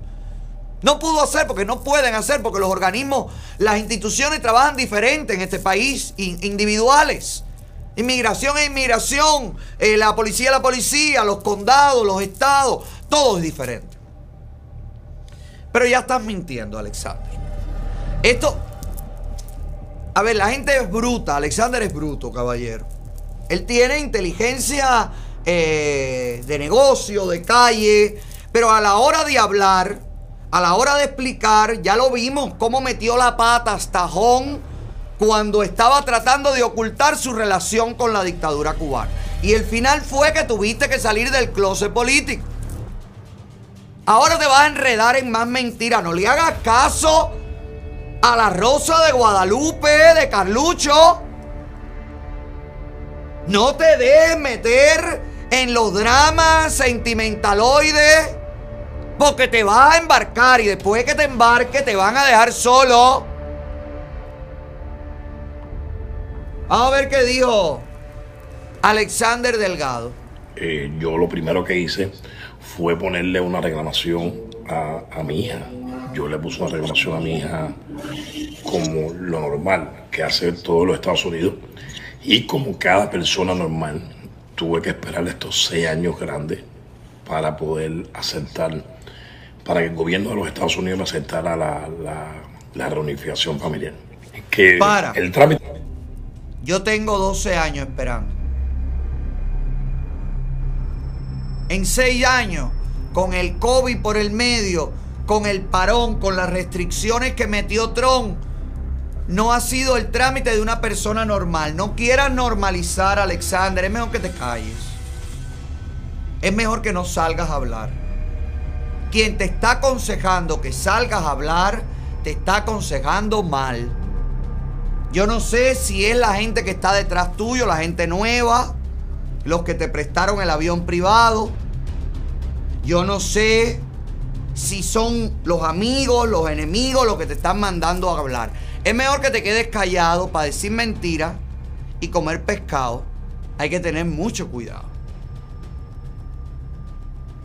Por favor, Sandy, ponme más. Lo que yo hice conmigo fue un trámite normal, una reclamación normal como hace cualquiera que hay aquí en los Estados Unidos. A lo que voy, sobre lo que vi, más o menos que estaban comentando, porque escuché varios comentarios sobre el agradecimiento que yo di en el post mío. En el post mío, lo único que quise decir es que lo primero, yo estoy en contra 100% de que las familias estén separadas.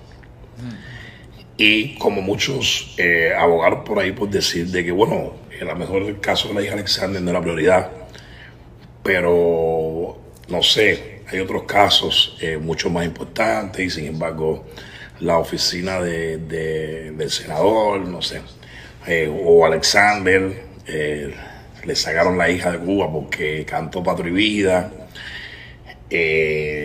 y porque es cantante, es famoso. Quiero que aclararles a todos que esto no tiene nada que ver con eso.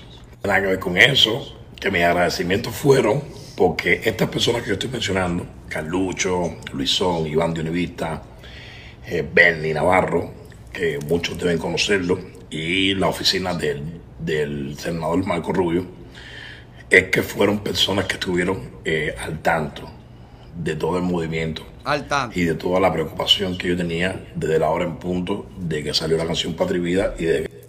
Para. Quiere decir que según siguiendo la línea de pensamiento de Alexander, le sonaba el teléfono a las 2 de la mañana, era Marco Rubio. Oye, ¿cómo va tu hija? ¿No? La preocupación es lo que tú estás agradeciendo. Ay, Alexander. Alexander, cállate, viejo. Vete a Punta Cana, vete con Cookie, aprovecha, llévatela a Disney. Pongan fotos con Mickey Mouse. Hagan unas cositas así que la gente... Que la gente mire eso, wow, qué linda la hija Alexander y ya.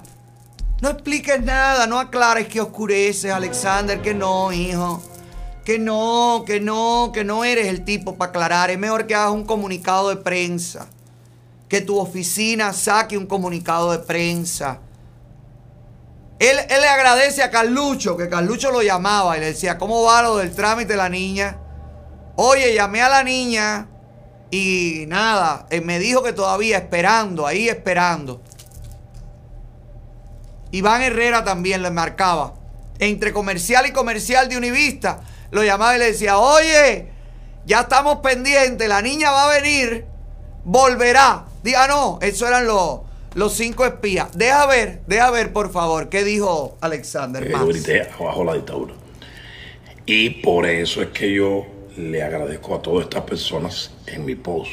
Una gestión normal, como cualquier padre normal que está preocupado por su hija y quiere estar con ella. Si ustedes no saben, yo recibí aquí en mi casa a varios oficiales del SBI, del FBI.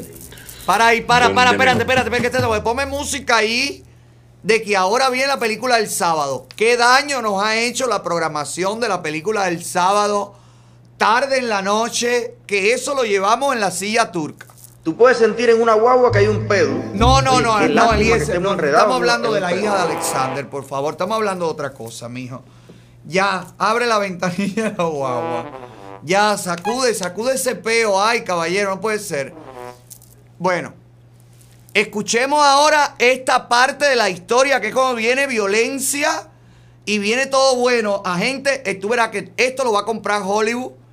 Y van a ser el agente 007 de zona. Ponme ahí. Comunicaron a mí de que el gobierno de Cuba estaba planificando un secuestro en mi contra, fuera de los Estados Unidos, en países como Colombia, Venezuela, Panamá, países donde ellos tuvieran, como decirte, tentáculos para el gobierno de esos países.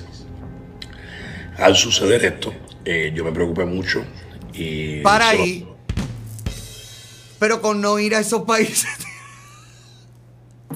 Si el FBI te llamó y te dijo, en Panamá te vas a secuestrar con no ir a Panamá, te van a secuestrar en Colombia con no ir a Colombia, o ir con seguridad, o ya con el FBI que te informe eso. El propio FBI te puede proteger. Si tú tienes que ir a Panamá, tú llamas al FBI y dices, oye, total, a Carlucho lo llama y dice, Carlucho, acompáñame, llámame por las noches a Colombia.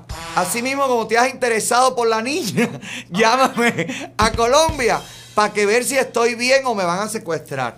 Miren esto, oigan esto, que ahora cuando se pone bueno, tú te imaginas, ¿no? Le tocaron la puerta a los agentes del FBI, pam, pam, pam, pam. Dijo Mili detrás de la puerta, ¿quién es? Y le dijo a alguien, FBI, open the door. Imagínate tú qué cagazón dentro de aquella casa. Corre, corre, dale, vístete, Mili, Alexander, despiértate que llegó el FBI. Y ahí seguro sonó el teléfono y llamó Carlucho y dijo, oye, tengo a Iván Herrera en línea, el FBI va para allá. Estamos preocupados por ustedes. No, deja ver. Vamos a ponernos serios, caballero, porque esta gente, pobrecito lo que están pasando. Deja ver. Lo estoy comunicando para que lo sepan. No se lo había comunicado antes porque mi hija todavía no estaba en los Estados Unidos, pero yo creo claro que lo deben saber. Al yo recibir estas amenazas, precisamente ahora... estoy tomando unas medidas a las horas de viajar. Yo recibí aquí en mi casa a varios oficiales del FBI, del FBI, donde me comunicaron a mí de que el gobierno de Cuba estaba planificando un secuestro en mi contra, fuera de los Estados Unidos, en países como Colombia, Venezuela, Panamá, países donde ellos tuvieran, como decirte, tentáculos para el gobierno de esos países. Oye. Se lo estoy comunicando para que lo sepan. No se lo había comunicado antes porque mi hija todavía no estaba en los Estados Unidos, pero yo creo que lo deben saber. Al yo recibir estas amenazas, precisamente ahora estoy tomando unas medidas a las horas de viajar con un equipo de seguridad grande. Estoy en mi casa, he reforzado la seguridad de mi casa. Muy bien. He reforzado el equipo de seguridad. Para, pero la casa está en Panamá, en Colombia, en Venezuela. ¿Eh? No sé, porque si el FBI te dice te van a secuestrar en Colombia, Venezuela o Panamá, Miami está libre de eso, de ese accionar. Ve tú, Alexander, por cantar Patria y Vida. Alexander, por cantar Patria y Vida, lo van a secuestrar la dictadura cubana. Imagínense ustedes, óyeme, los activistas que llevan años en la lucha y denunciando. Imagínense Rosa María Payá, que está consiguiendo junto a un grupo grande de colaboradores y de gente que trabajan, que colaboran, que trabajan juntos, están consiguiendo cerrar el acuerdo de la Unión Europea con La Habana. Si Alexander por cantar Patria y Vida ya está circulado por la Interpol, imagínense ustedes lo que tiene que estar viviendo Rosa María Payá. El FBI debe vivir en la Casa de Rosa. Debe tener allí a los agentes del FBI, ¿verdad? Deja ver, Ale, deja ver, porque esta parte se pone... Este guión, a mí me parece que lo escribieron en Univista TV. Parece un guión escrito por el bacán de la vida. ¿Carlucho llamará a Rosa también? Yo creo que sí. Carlucho se preocupa mucho por todos. Carlucho, Acere, nunca me ha llamado y yo tengo a mi hermano reclamado hace 12 años. Vaya, yo espero esta llamada a las 3 de la mañana. Espero tu llamada diciendo, oye, tranquilo que el hermano va a venir. ¿Cómo está eso? ¿Ustedes tienen alguna situación que... Giovanni, necesita que Carlucho te llame para algo? Iván Herrera, la gente que está pendiente de los detalles. Deja ver qué más dijo Ale. Debido a estas amenazas.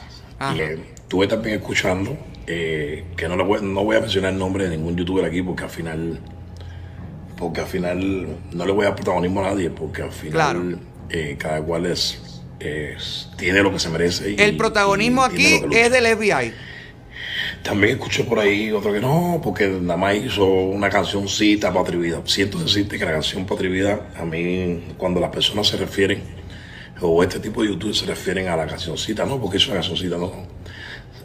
Yo creo que esta cancioncita es Ernesto Morales. Si tú supieras el significado que tiene para mí, el significado que tiene para todas las personas que estuvimos en la canción, y el significado que tiene para todos los cubanos que la sienten.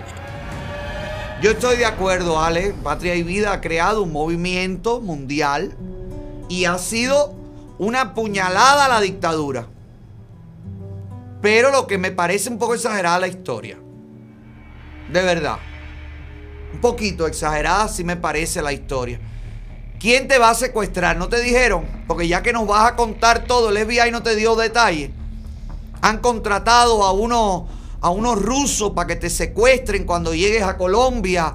Han contratado a un grupo élite de qué sé yo, van a mandar a Humberto con el machete, la réplica del machete de Martí, a secuestrarse. ¿Tuviste eso? Que le dieron a Humberto. Le dieron a Humberto la copia del machete de Martí. Sí, eso fue lo que le dieron. La réplica del machete de Martí. Es el martillo de justicia. Pero sí, no, eso es otro premio que le dieron. Porque eso se lo dieron los juristas, no sé qué. Pero a él le dieron la réplica del machete de Martí. Martí no tenía machete, si a Martí lo mataron porque iba vestido de negro en un caballo blanco sin machete. Pero bueno, en fin, felicidades a Humberto. Yo no sé qué van a hacer. Debe ser para cuando vayan a su casa. Ya luego de que caiga la dictadura y el pueblo, muy molesto, vaya a reclamarle por todas sus mentiras, él tenga con qué defenderse. Con este, bueno, cuando llegue el FBI a la puerta de casa Humberto, se va a defender con el machetico este. Bueno, sácame a Humberto de aquí, que esto, como diría Ignacio, es caca. Caca, caca, caca. Ok, Ale, se te fue la mano en la película. Se te fue la mano. Igual yo me alegro mucho que estés con tu hija. Creo que mereces estar con tu hija. Y me alegro mucho que te hayan podido ayudar las personas que ayudaron para que este reencuentro sea posible. A mí me llamaron, me han llamado, me han escrito mucha gente para decirme, tú has visto, qué barbaridad, ¿por qué tú no dices? ¿Por qué? Bueno, a ver, caballero, ¿estamos a favor de la reunificación familiar o no? Si están a favor, porque no puede ser que la gente que está a favor de la reunificación familiar esté únicamente a favor de su reunificación familiar. El que está a favor de que las familias se vuelvan a abrazar tiene que celebrar que se abrace Alexander con su hija o que se abrace ella con Marita, que se reencontraron porque vinieron.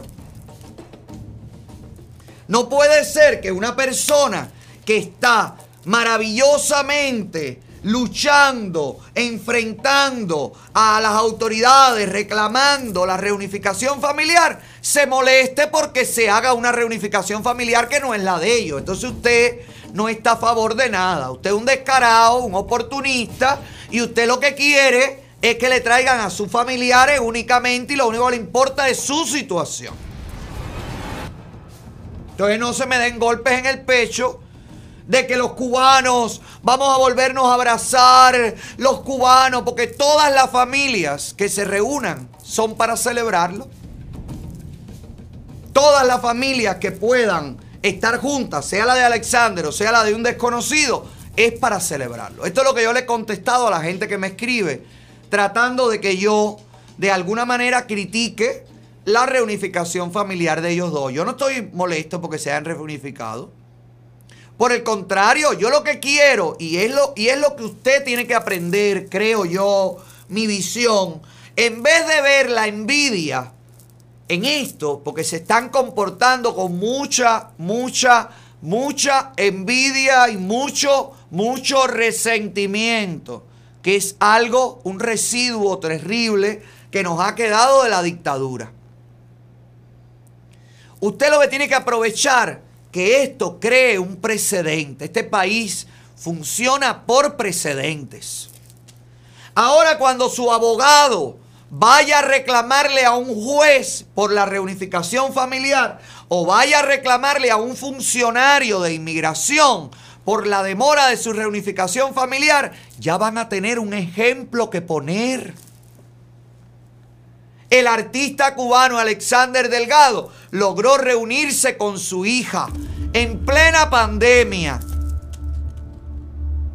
con la oficina de La Habana cerrada, con los vuelos de La Habana a Guyana cerrados o carísimos, porque ya lo reabrieron, carísimos. Entonces usted va a poder decirle a ese funcionario que le está diciendo, usted tiene que esperar, usted le va a poder poner una muestra, un ejemplo de que no hay necesidad de esperar tanto cuando esta gente lo pudo hacer en tiempo récord. Aprovechen eso. ¿Por qué vamos a sacarnos un ojo para ver tuerto al otro? ¿Hasta cuándo, señores? ¿Por qué no nos sacudimos ya la envidia de una vez por todas? Sacudámosnosla. Quítensela de arriba ya. Ah, no, porque él lo hizo y yo no lo pude hacer, entonces él es malo, él es un hijo de la gran, esto es un descaro, esto es... No, grite usted más alto y aproveche esto como un precedente.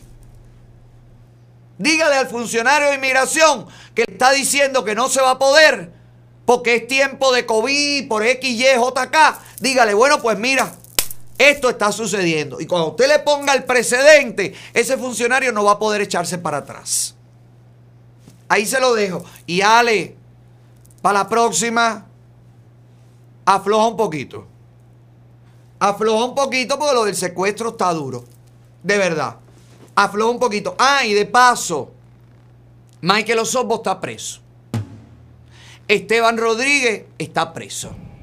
Y ustedes... Tú, Yotuel, de Semer Bueno, el Funky, con el mismo efecto que lograron en la gente y en el mundo entero, tendrían que estar haciendo ahora mismo campaña para la liberación de Maykel Osorbo. Aprovechando el propio tema Patria y Vida. Y no los veo haciéndolo a ninguno de ustedes. Ni a De Semer, que dice que Osorbo es su general, ni a ustedes que se sentían tan orgullosos de poder ayudar a Maykel Osorbo. Este es el momento de ayudarlo.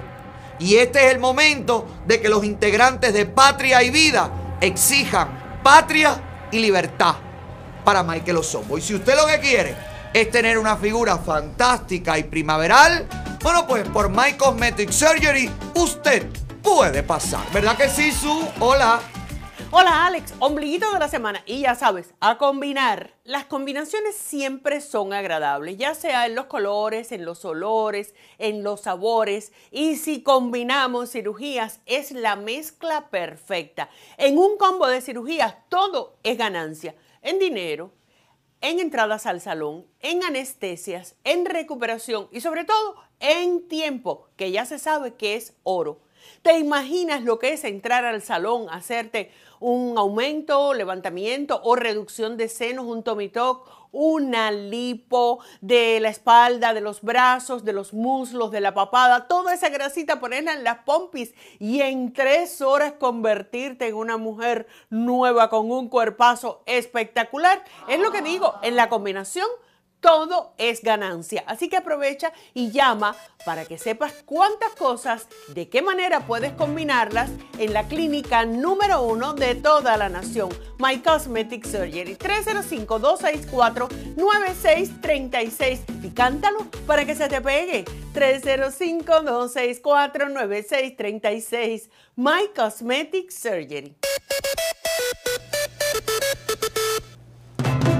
305-264-9636 305-264-9636 305, cántalo, Dayana. 305-264-9636 apúrate, llama.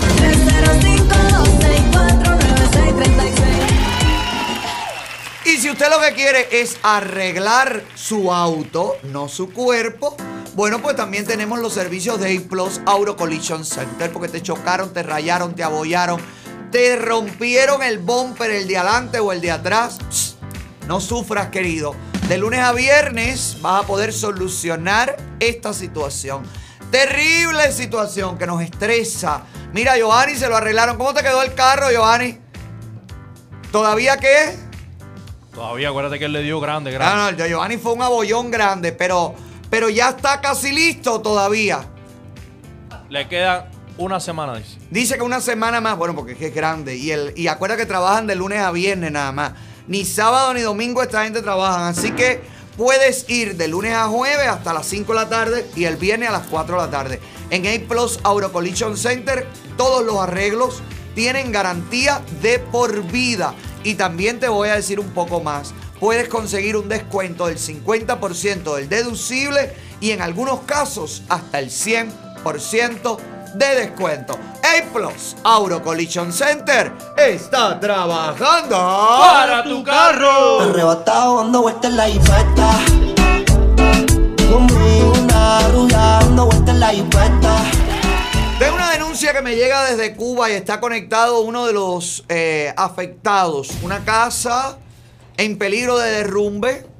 Una casa con todos los problemas habidos y por haber. Creo que ha sufrido incendio, creo que hay peligro de derrumbe, creo que tienen todas las condiciones para no ser habitada, pero con los problemas, tantos problemas que hay de vivienda en la isla comunista, bueno, pues la dictadura cubana una vez más se lava las manos y una vez más hace caso omiso de todos los problemas que tienen los cubanos de a pie. Vamos a hacer contacto directo inmediatamente con el programa número 1 de la internet en Cuba, el que quieren tumbar desde línea ya. No lo han conseguido y no lo van a conseguir. El puesto de dedo.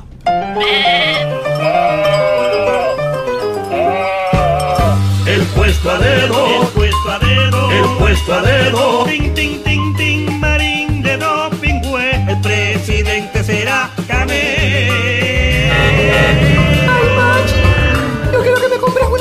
De piel de dinosaurio, mi amor. El puesto a dedo. Y el puesto a dedo viene presentado por BX Power, la manera de ahorrar tiempo y bajar de peso mientras tonifica su cuerpo. Para combatir la celulitis, para tener energía, para bajar de peso, por supuesto, para combatir el estrés, para terapias de problemas articulares y musculares. Para todo esto te sirve la BX Power, que está rediseñada, es más ligera, es más pequeña, cabe en cualquier lugar, puedes hacerlo con cualquier edad, no hay condiciones preexistentes que los facultativos te digan no, no uses la BX Power, porque la BX Power con su vibración de varios niveles de velocidad, bueno, pues trabajan de acuerdo al músculo y la postura que mantengas, trabajan y consiguen el mayor efecto. ¿Qué puedes hacer para tenerlo? Que viene con una guía nutricional, viene con la tabla de las posturas también, todo para que veas los resultados mucho más rápido. Bueno, pues tienes que llamar al 305-902-1030. Menciona el programa y vas a recibir $100 de descuento en el combo perfecto, la BX Power y la BX Massager. Miren nuestros seguidores cómo están disfrutando con la BX Power, miren. Aquí tenemos al señor en el gimnasio.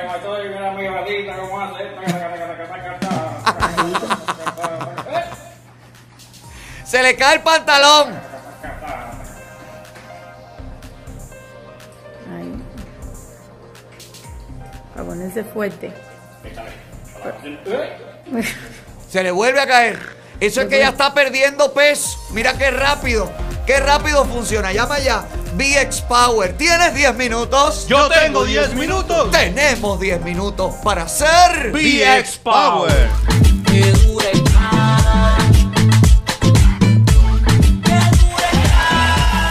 Y ya está conectado desde La Habana nuestro invitado de esta tarde. Le damos la bienvenida al joven Leandro Castillo. Bienvenido, Leandro. ¿Cómo estás? Sí, muy bien. Muchas gracias. Gracias a ti. Quiero enviarle un saludo al equipo de producción y a usted. Muchas gracias por aceptar la denuncia. Espero que esto me pueda ayudar en esta situación que estoy cursando hace ya un año y unos meses. ¿Cuál es la situación? ¿Cuál es la situación? Cuéntanos, ¿dónde vives primero? A ver, vivo en Centro Habana, calle San Miguel 526. Ok, cerca de donde vives, Leandro, ¿la dictadura ha hecho algún hotel, ha reparado casas, ha hecho algún tipo de arreglo arquitectónico? A ver, sí, muchos ha hecho, muchos hoteles, muchas cosas, pero bueno, totalmente la mayoría de las arquitecturas que reparan son de los órganos estatales, ¿ves? Ok. Por ejemplo, como la bandera que se hizo frente a la embajada americana, fue un derroche de cemento muy grande y resulta que, bueno, les cuento. Cuéntame, ¿cuál es tu situación real ahora de vivienda? Ahora mismo mi casa está totalmente inhabitable. Es un cuarto en el cual el techo de arriba es de viga de madera y el pasado 30 de mayo del año 2020, o sea, este año pasado, fue su primera fluctuación del techo. Fuimos a todos los lugares habido por haber, todos los trámites hechos que, como ustedes saben y como todo el mundo sabe, se le indican a los cubanos en estos casos de derrumbe. ¿Cuáles fueron esos trámites? Cuéntanos brevemente, ¿qué tuviste que hacer? Primeramente fui al gobierno de Centro Habana, en el cual me reuní primeramente con atención a la población.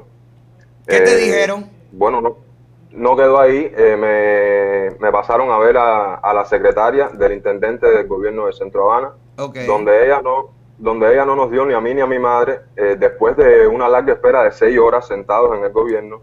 Inclusive tengo una publicación en mi Facebook donde denuncio la incapacidad que existe en ese gobierno para tratar a las personas en estos casos que realmente son muy deprimentes, porque yo me siento como que impotente a ver que no puedo hacer nada, porque todos los materiales de construcción acá están súper caros y, como usted comprenderá, no tengo esa cantidad de dinero para... Ok, para vamos, ve por parte para que todo el mundo pueda entender claramente cuál es la situación. Fuiste al gobierno de Centro Habana inmediatamente después que se te cayó en el 2020 la primera parte del techo, ¿verdad? Ajá, exactamente. Ok, allí esperaste 6 horas. Te atendió la secretaria del intendente y ¿qué te dijo?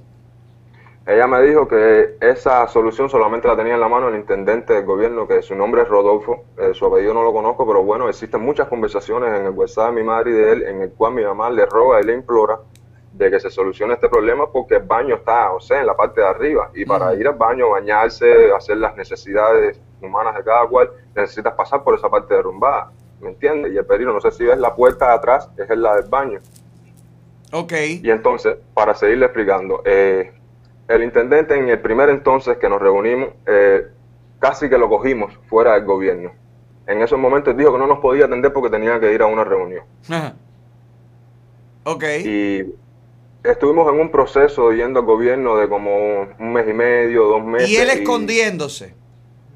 O sea, sí, lo vimos en ciertas ocasiones. La mayoría de las veces nos decía, no está, no se encuentra, está por una reunión, está para tal lado, o sea, peloteándonos. En eso estuvimos 1 mes y medio, 2 meses. Luego mandamos unas cartas a la Fiscalía General, o sea, el Consejo de Estado ahí en la plaza, a Poder Provincial, que está al lado del Museo de la Revolución. Ahí entregamos unas cartas que supuestamente tenían que darnos respuesta en 72 horas. Bueno, esas respuestas jamás en la vida llegaron. Ahí están acuñadas las cartas que fueron entregadas junto con esos documentos que son las fotos. Y bueno, para no hacerle la historia larga, hasta el día de hoy no ha habido ninguna solución. Se sigue cayendo un pedazo del techo todos los días y yo tengo miedo de que le suceda algo a mí o a mi madre. Como ve, está todo apuntalado, no tenemos espacio. Mi madre está durmiendo en un colchón, a veces yo duermo en el piso o duermo en el sofá y muchas cosas que... ¿Dónde se cayó este techo? ¿En qué parte de la casa? O sea, la casa es un cuarto de placa intermedia, pero bueno, el techo de arriba es de viga y madera. La casa, el techo cuenta con 120 años de construido ya. Sí. O sea, se cayó la parte del cuarto, la parte de arriba, ¿no? Exactamente, la parte del cuarto, sí. Ok. ¿Qué edad tiene tu mamá?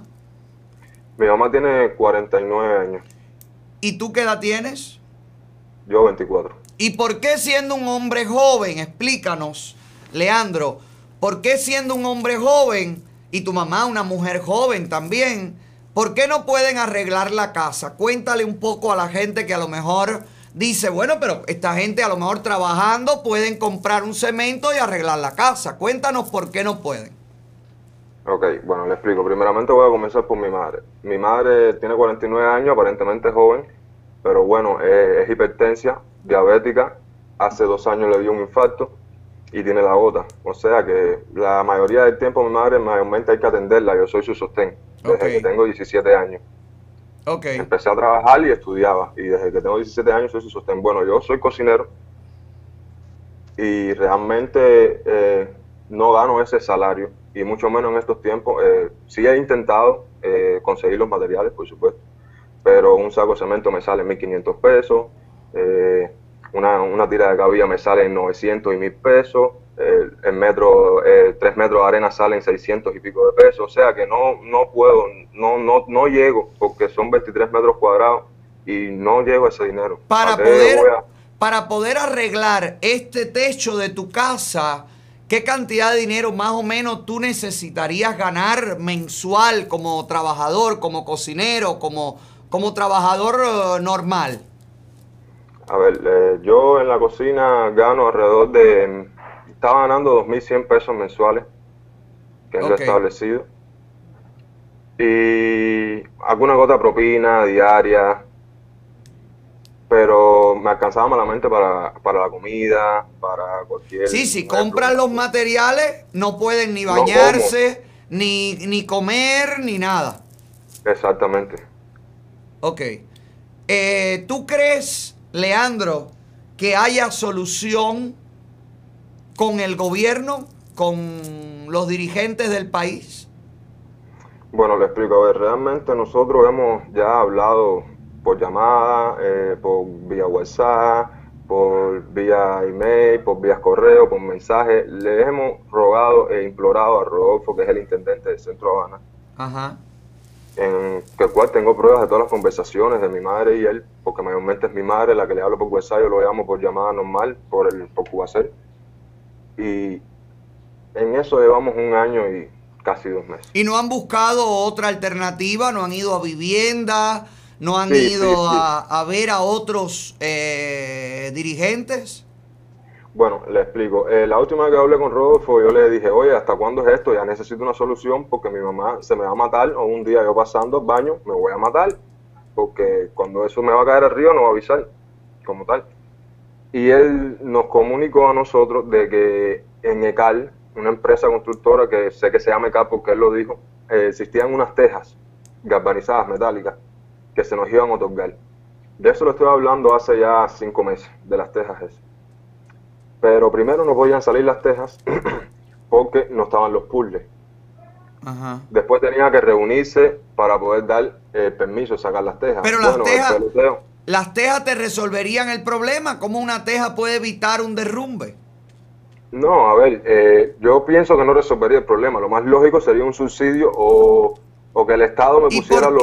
¿Y por qué aceptar esa solución, Leandro? ¿Por qué si el superintendente, después de 25 meses dándote vaselina, te dice después, bueno, te vamos a dar unas tejas? ¿Por qué aceptar eso? ¿Por qué no decirle directamente, a ver, el trabajo de ustedes no sirve, esto no sirve, se está arriesgando la vida de mi madre, la vida mía, y no aceptamos una migaja, queremos reparar nuestra casa? ¿Por qué aceptar dádivas? ¿Por qué aceptar limosnas? ¿Por qué?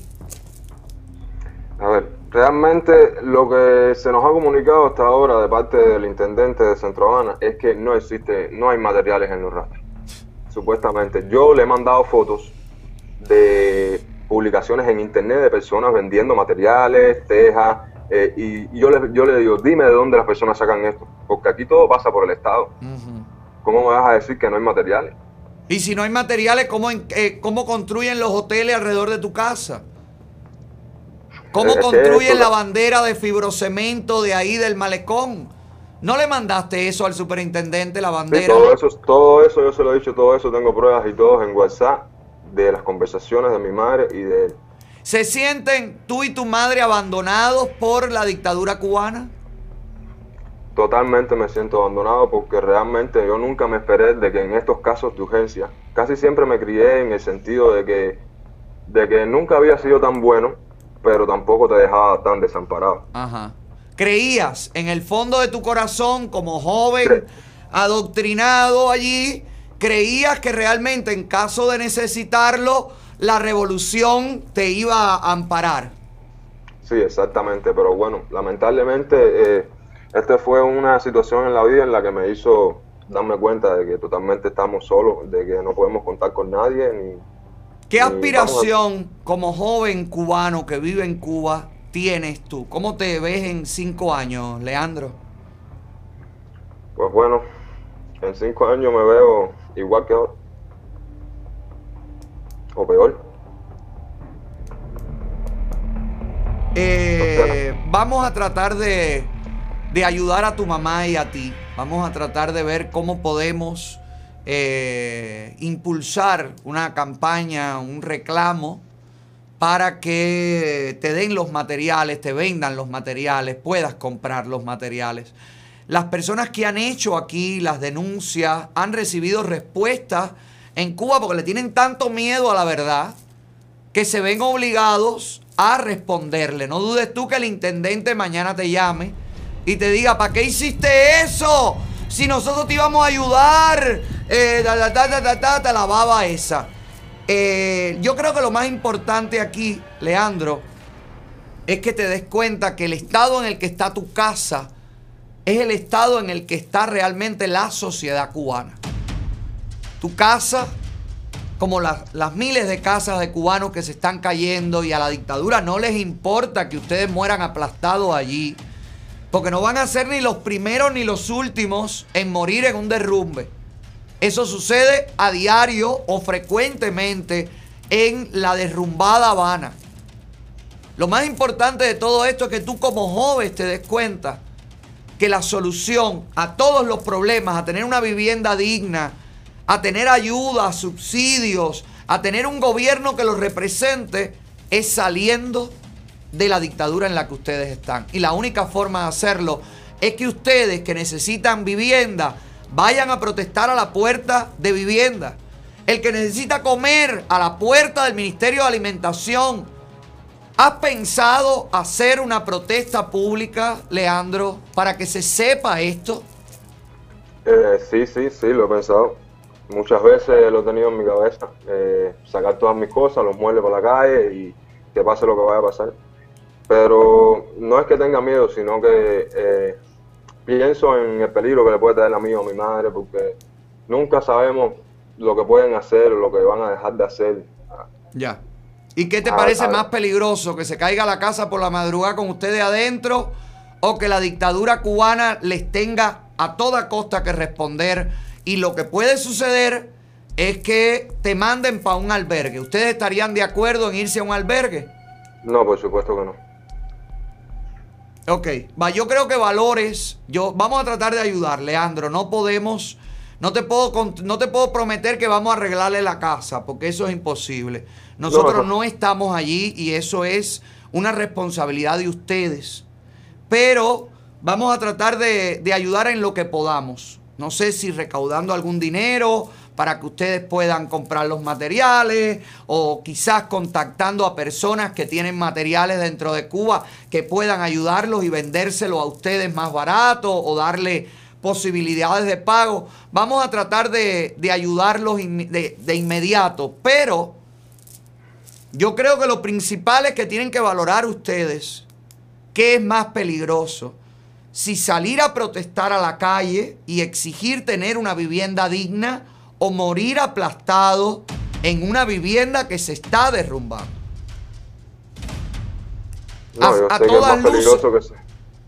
A todas luces se sabe dónde está el mayor peligro.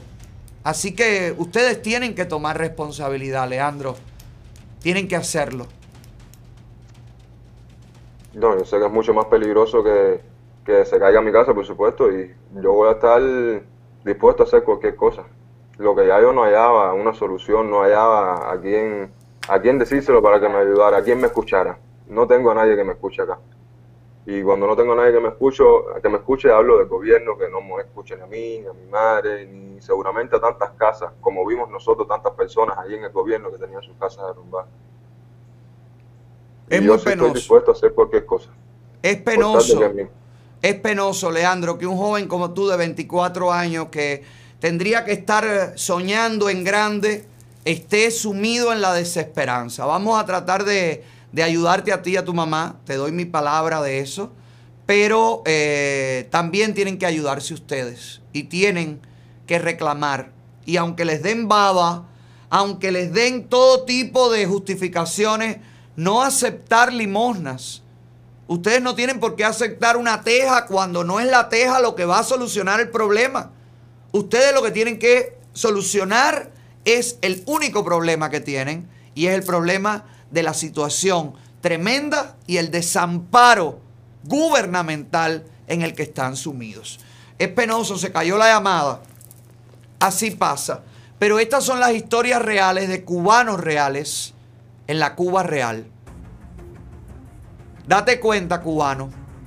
La única solución a todos estos problemas es salir a la calle y reclamar tus derechos. Para la calle. Dale pa' la calle, se acabó, ya tu tiempo llegó. La dictadura está muerta, su tiempo se terminó. Dale pa' la calle, se acabó, ya tu tiempo llegó. Dale la mano, cubano, pa' la calle y se acabó. Dale pa' la calle, se acabó, ya tu tiempo llegó. Y si usted lo que quiere es una cadena cubana, una manilla cubana, una medalla cubana, pues Las Villas Jewelry es la mejor opción en el mercado de la joyería. Escúcheme bien, el mayor inventario, la mejor calidad, todo, absolutamente todo lo va a encontrar en Las Villas Jewelry, una tienda en Hialeah, la otra en el Southwest de Miami.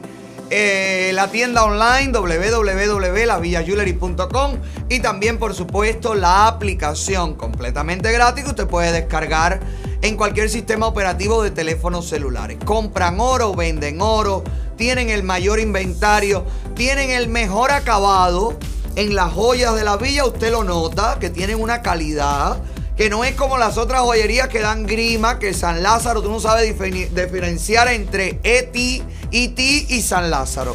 Óigame, Las Villas Jewelry, la mejor opción, donde todo lo que brilla así es... ¡Wow! Porque me sobra el cash, ando forrado en cash. Salieron nuevas imágenes de Chucho Flash golpeando un camión de bomberos. Oye, qué terrible, qué terrible. No sabemos qué le pasó a Chuchito.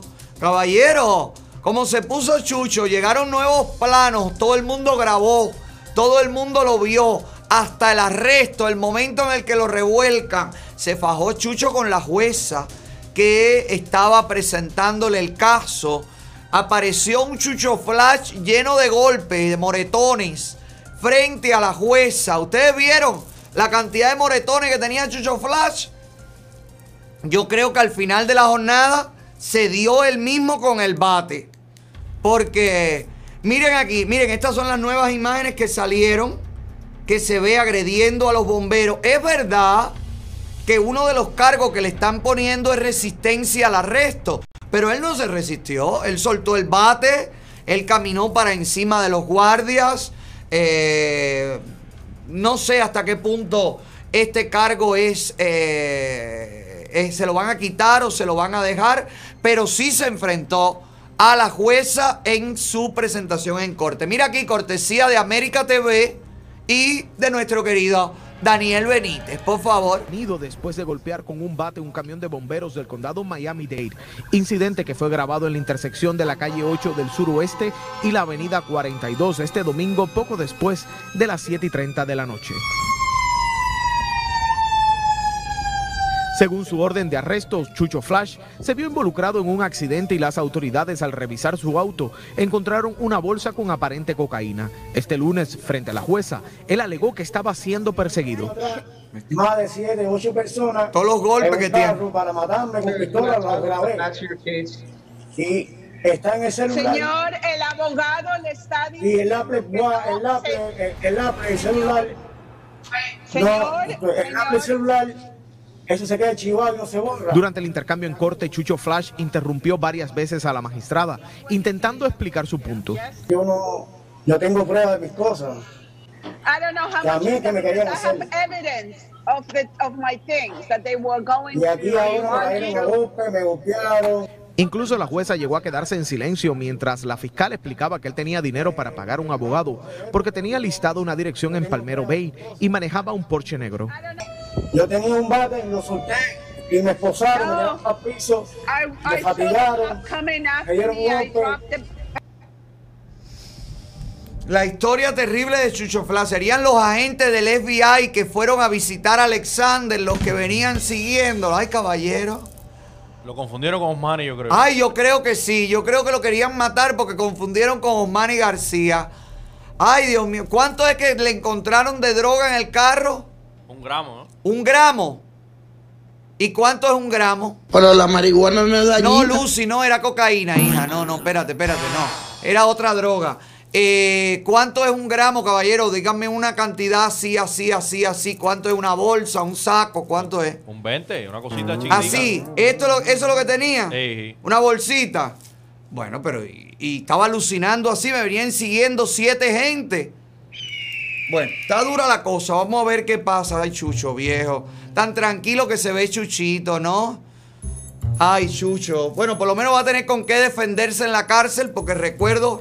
que Chucho tenía un bate visible y otro invisible que no lo soltó. A lo mejor eso fue porque dicen que se resistía al arresto. A lo mejor cuando los policías lo toquetearon, dijeron, tiene aquí un arma punzante, peligrosa, que puede costar la vida. Tú puedes sentir en una guagua que hay un pedo. Oye, qué lástima que estemos enredados en un pedo. Eliezer, que venía este hombre, Chucho Flash, venía en el carro. No venía en una guagua. Se pudo haber cagado cuando la policía le fue para arriba, pero no era en una guagua, era en un Porsche negro, que además chocó contra la gasolinera antes de que todo esto. Parece que él venía huyendo, dice él que venía huyendo, venía arrebatadísimo. Venía huyendo, se metió contra la gasolinera, chocó, de ahí vieron los bomberos, dijo, estos son los que me van a matar, sabrá Dios, las alucinaciones. Ay, qué locura, caballero, pero ¿por qué no se cuidan? Dejen las drogas, salgan de la mala vida. Ay, por favor, Chuchito, viejo.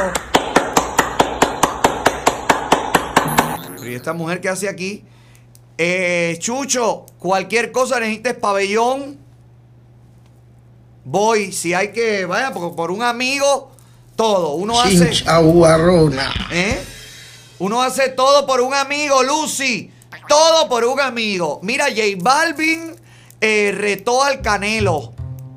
J Balvin está loquito también. Para que tú veas que todos están locos. Todos los reggaetoneros terminan locos. J Balvin retó al Canelo, al boxeador profesional. Me imagino que fue que vio que el Canelo perdió el otro día. En la última pelea perdió. Y ahora J Balvin dijo, bueno, pues yo también lo puedo masacrar. Creo que lo retó y después se echó para atrás. Hay un video de J Balvin, hay un video en el que él explica todo. Deja ver, deja ver. Ya que veo gente haciendo tantas estupideces en Twitter respecto a las peleas de boxeo, yo invito a Canelo a que se dé conmigo un par de madrazos que con una mano lo recibo. Acabo de escuchar la historia de mi hermanito José. Nada más quiero decirle que con los ojos cerrados y con cuál mano quiere que lo pelee. Encantado, un honor. Era un chiste, yo no pensaba que Canelo me fuera a responder. Pero no, yo no puedo permitir que me den una pela con los ojos cerrados y que yo elija la mano. Ah, se echó para atrás. Con la música, muchas gracias, hermano. Te quiero mucho. ¿Pero qué es esto, caballero? Pero ya yo dije, no, lo vamos a ver. Bueno, si quiere ver una pelea, va a tener que ver la de Trujillo, el asesino, caballero, que viene con nueva pelea. Nuestro Trujillo. ¡Bravo! Opositor, boxeador, el que sale siempre con el cartel de Díaz Canel Singao. ¿Cuándo es esa pelea? El 11. Este viernes. Este viernes. ¿En dónde es, Sandy? Para ir para allá. ¿Eh? No dice. En Light Haven West Way About. ¿Qué es eso? Es el lugar. No, ¿dónde va a ser? Eso es light heavyweight, es el peso. Ah, el peso ligero. Ay, perdonen, que no veo de aquí a allá. ¿Dónde es? Dice que en el Bellator MMA. Debe ser el canal que transmite eso. Pero lo van a transmitir, no hay que, no se puede ir a un lugar a verlo. Porque a mí me encantaría ir a ver a Trujillo. Bueno, y Giovanni, tú que tienes control de todos los deportistas, hazme el favor de llamar a Trujillo para ver dónde va a ser, hijo. Ya tendrías, Giovanni, que haber salido de ti la iniciativa, porque cada vez que hablo de la pelea de Trujillo, que tengo como 15 días hablando de eso, no sabemos dónde va a ser la pelea y yo no tengo un productor que haya llamado al maldito Trujillo a preguntar dónde carajo se van a caer a golpe. En la gasolinera donde estaba Chucho. ¿Qué galo? No, chico, deja la gracia, que tú no eres cómico. Y tú quieres ser cómico, vete a trabajar al circo de los hermanos Vázquez para trabajar de payaso. Aquí eres productor. Haz lo que tienes que hacer aquí, que es buscar las informaciones. Usted vaya a las páginas de Trujillo a ver si ahí encontramos la información que no han podido encontrar ninguno de los tres productores que trabajan conmigo en este programa. Si usted lo que está buscando es dónde comer bueno, comprar buenos productos a buen precio, bueno, eso te lo digo yo. Rey Chávez Distribution, donde puedes disfrutar de los mayores especiales. Cuando te digo mayores, es porque abarcan todo. Van desde los vasitos del café hasta los tostones, camarones, pescado, queso. Mira, ahí están los vasitos de ketchup del café. Todo. Estos son alitas de pollo, camarones, salmón, todo. Lo encuentras todo. Pollo entero, pollo en pedazos, pollo picoteado, todo. Todo al mejor precio. Y te voy a decir, la mayor calidad. Y lo bueno que me gusta de Rey Chávez, cualquiera de los dos, el de Hialeah y también el del Northwest, que no haces cola para pagar. Y que vas como latino a comprar todos los condimentos, todo lo que tú quieres, todo lo que necesitas para cocinarle a los trabajadores, para hacer una fiesta, para hacer un barbecue. Todo lo consigues al por mayor y sale rapidísimo de allí, súper organizado y súper rápido el trato. ¿En dónde? En Rey Chávez, donde compran los que saben. Si me quieren o no me quieren, es que me busca solo cuando le conviene. No sé si me ama o no me ama. Y nada más me llama. Si lo que quieres es comer, no cocinar, pues vete a Boca House en El Doral, el único lugar donde se te hace agua la boca. El restaurante preferido de esta producción, donde tenemos el Otaola Snapper, el Otaola Dessert, platos diseñados y que la gente pide. Óigame, nuestros seguidores no dejan de probar el plato típico del programa. Y además, recuerde que cuando usted vaya a Boca House en El Doral, ahí en el 10200 Northwest y la 25 calle, usted va a poder pedir el 15% de descuento, sea lo que usted coma. Sí, las carnes, las costillas, todo lo encuentras en Boca House, en El Doral. El único lugar donde se te hace agua la boca. Hoy me voy a comer rico, es lo mejor que he probado. Wow, me voy pa' Boca House. Ay, esta muchacha. Para que tú veas cómo va el mundo. Chucho Flash siente que lo vienen persiguiendo 7 personas para matarlo. Alexander siente que el FBI toca la puerta. Y esta muchacha no siente nada. Y es justamente porque a sus 27 años, en TikTok, ha decidido contarnos la triste historia de su realidad. Esta bella chica, porque es muy bonita, nunca ha sido ni besada ni tocada. Nunca ha tenido intimidad. 27 años. Ay, madre, apúrate, mami, porque van a tener que usar un martillo hidráulico, mi rey. Nunca nada, ni nada, pero ni siquiera un beso, ni siquiera un roce, ni siquiera una caricia. Yo sé que hay gente que empieza tarde. Yo sé que hay gente que se guarda para el matrimonio. Yo sé que hay gente, pero coño, esta es la muchacha, mírala. Sí, que se mantenga guardadita ahí. No, pero no, Sandy, no. No.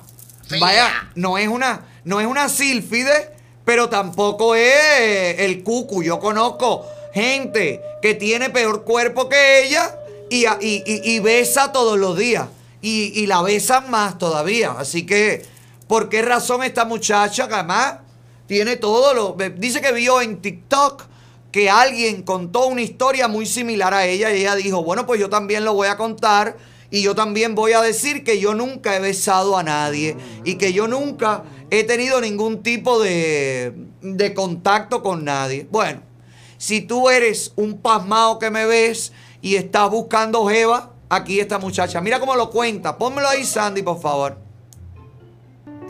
What am I doing? I am 27 years old.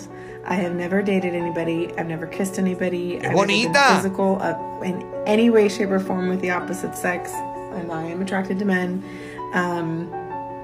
Not even come close, ever, not once. And the only reason I'm saying this is because I saw another girl say this. I don't know, remember how old she was, but it was near my age. She said it on TikTok, and TikTok just blew up. They couldn't believe it. The comments were just insane. And I just wanted to say it because I thought, honestly, there's not many of us that I know of, and I'd love to know of more. So if there are more women out there or men that, sorry, if there are more men and women out there near this age where it's just bizarre to the world, I'd love to know if you exist. And I just wanted to let you guys know that I exist, and I want her to know that I exist, and that we're not alone. Tú no tienes No, Lucy, mira, Lucy también ha acabado. Lucy ha acabado, bueno, está haciendo unos videos últimamente desde el motel donde está recluida, que dice, ven para acá, dame lengua, chúpame, bésame, tómame, poséeme. Está desesperada. Esta muchacha, niña, pero ¿por qué tú no has resuelto ese problema, hija? Ay, no, yo quisiera, le quiero buscar un novio ya. Mándala a Giovanni para allá. ¡Giovanni! ¿Por qué tú no vas? Bueno, no, porque no es una buena experiencia que empiece con Giovanni. A ver, va a cogerle miedo a la cosa. Y ella lo ha aclarado, ella ha dicho, me gustan los hombres. Cuando llegue Giovanni... No, el maestro tampoco, que está quemadito. No sirve el maestro. Eliezer está casado. Chucho Flash está preso. ¿A quién otro podemos poner? ¿Sabéis que no se puede hacer ensalada de pollo con caca de pollo? No, este hombre tampoco, que capaz que la bese y se pierda. Mira, ya tengo la solución para ti, mami. ¿Sabes qué? Cómprate un carro, anda en un carro, móntate en un carro, móntate en un Ferrari, móntate en un carro de alta gama o de baja gama, un buen carro de fuego Oscar. Usted anda en un buen carrón, siempre va a encontrar a alguien dispuesto a besarla, a tocarla, a amarla, y aunque quiera montarse en el carro. ¡No importa! Fuego Car te da la posibilidad de moverte libremente. Deja de sufrir en ese carro viejo. Deja de sufrir en esa tartavia que le suena hasta la propiedad. Vete a Fuego Car, que con un down payment pequeño, depende de tu crédito, puedes conseguir el carro que estás buscando. Si no lo tienen, te lo encargan, te lo traen, te lo buscan y te lo llevan hasta la puerta de tu casa. Fuego Oscar en el dólar, Fuego Oscar en el Northwest es el único lugar donde... Fuego Oscar. Espérate que me mezcló bocajao con Fuego Oscar. Es que estoy pensando en la costilla, caballero. Tengo unas ganas de comerme unas costillitas de bocajao. Fuego Oscar es el fuego que mueve a Miami. Que yo le compro un carrito, que yo le compro un cohete. Claro, para comprarte el carro necesitas, por supuesto, tener buen crédito. Crédito 786 tiene la mejor opción para que usted repare sus problemas de crédito. 499, un único pago. Escúcheme bien, un único pago y usted consigue solucionar todos sus problemas de crédito. Ayúdese, que la vida lo va a ayudar, pero usted tiene que poner de su parte porque usted reventó sus tarjetas, usted acabó con su crédito, bueno, pues usted tiene que tomarse el tiempo para repararlo. Yo les recomiendo que lo haga con los número uno del mercado, la gente de Crédito 786. Llama hasta Crédito 786. Llama. A que la vida se te ponga ok. El trauma que tienen los seres humanos, esto no lo vamos a superar con facilidad. Esto de verdad De verdad que te digo yo que nos va a costar trabajo superar el trauma del COVID-19. Mira este muchacho joven en una piscina, vacacionando, tomando el sol. Mire para acá. Nadando con mascarilla. No puede respirar, tiene que sacarse la mascarilla, respirar y volverse a poner. ¿Pero qué es esto, señor? ¿Pero y en qué nos estamos convirtiendo? ¿Habrá sido este el que... Mira, no puede aguantar? ¿Alguien le ha explicado a él que no es una careta? ¿Alguien le dijo que no es una careta? Mira, niño, aprende, por favor. Si vas a nadar en la piscina, tienes que nadar libremente. Tienes que nadar sin mascarilla. Tienes que nadar sin nada. Bueno, mira, prueba me remito. Entra a la piscina del rancho. ¡Ven para que me la mame! Lucy, cuidadito. Te metas en mi camino, Lucy. Sal de mi camino. Si usted lo que quiere es tener el camino abierto para las mejores cortinas, ¡ay, Jay Palazzo, mi amor! ¡Bravo! ¡Bravo, bravo! Esta gente te hace un trabajo de cortinas que lo vas a recordar siempre, lo vas a agradecer. Yo cada vez que paso por mis cortinas, las cebras, ay, yo me quedo siempre enamorado, siempre me siento, porque además unas buenas cortinas te redecora el espacio. No tienes que cambiar ni siquiera las ventanas. No tienes que cambiar nada. Unas buenas cortinas, cortinas de calidad, ¿eh? No te estoy hablando de la porquería que venden en las tiendas por departamento. No, no, no. Una cosa customizada, una cosa como el trabajo que hace la gente de AJ Palazzo, que viene, te lo mide, te ponen las cortinas motorizadas, te ajustan todo, tienen garantías. Así que si después tú arreglas tu ventana, ellos te cambian la cortina para el nuevo formato de tu ventana sin cobrarte absolutamente nada. ¿Estás pensando poner cortinas en tu casa? Antes de llamar a nadie, antes de huir a Walmart, antes de comprar nada en ningún lugar, llama a AJ Palazzo. Dile que nosotros te mandamos. Llama, pregúntale a Iliana o pregunta por el esposo de Iliana.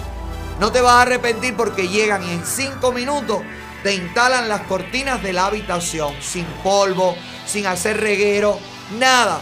Todo solucionado. AJ Palazzo, las mejores cortinas de Miami.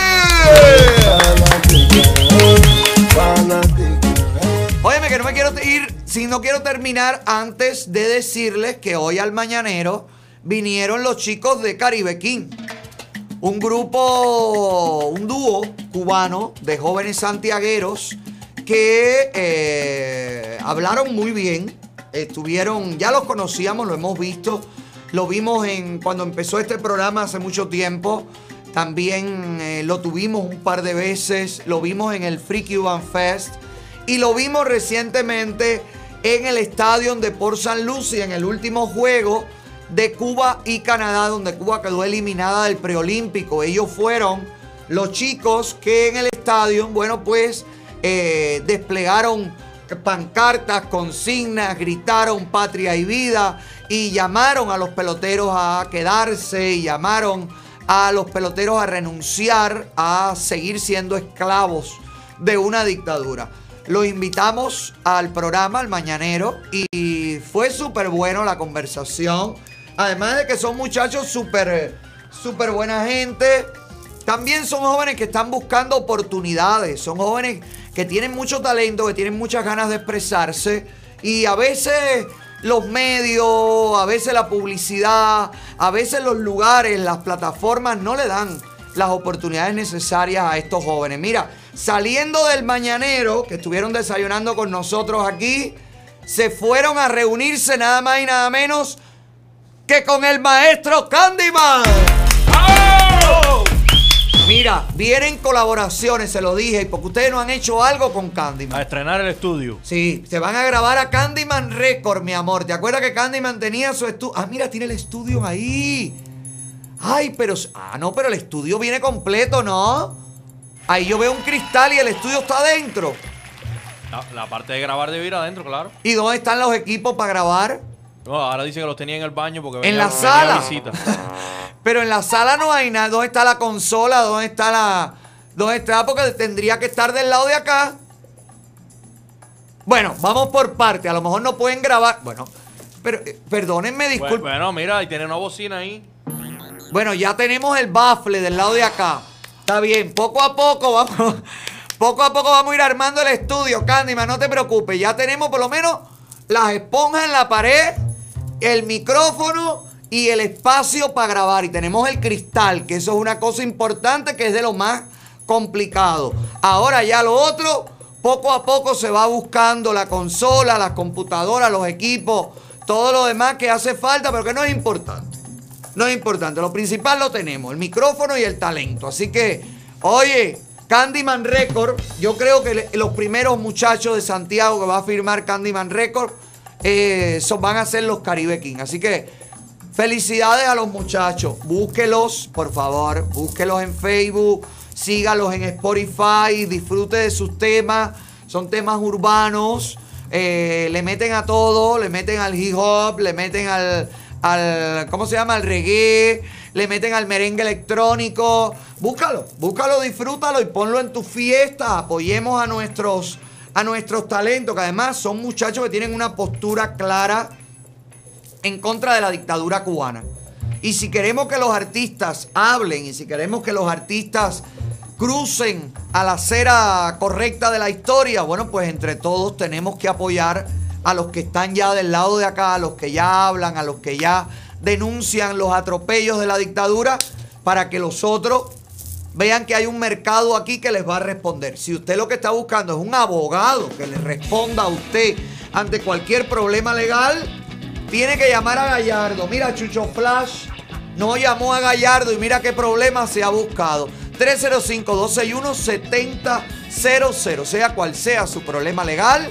A Gallardo usted debe llamar. Llama a Gallardo, que es lo mejor que hay. Llama a Gallardo, es lo mejor que hay. No hay nada grabado. Llama a Gallardo, tu abogado. Y te recuerdo, por favor, que si quieres conseguir los productos del rancho, pues debes ordenar en losproductosdelagranjarroba.gmail.com.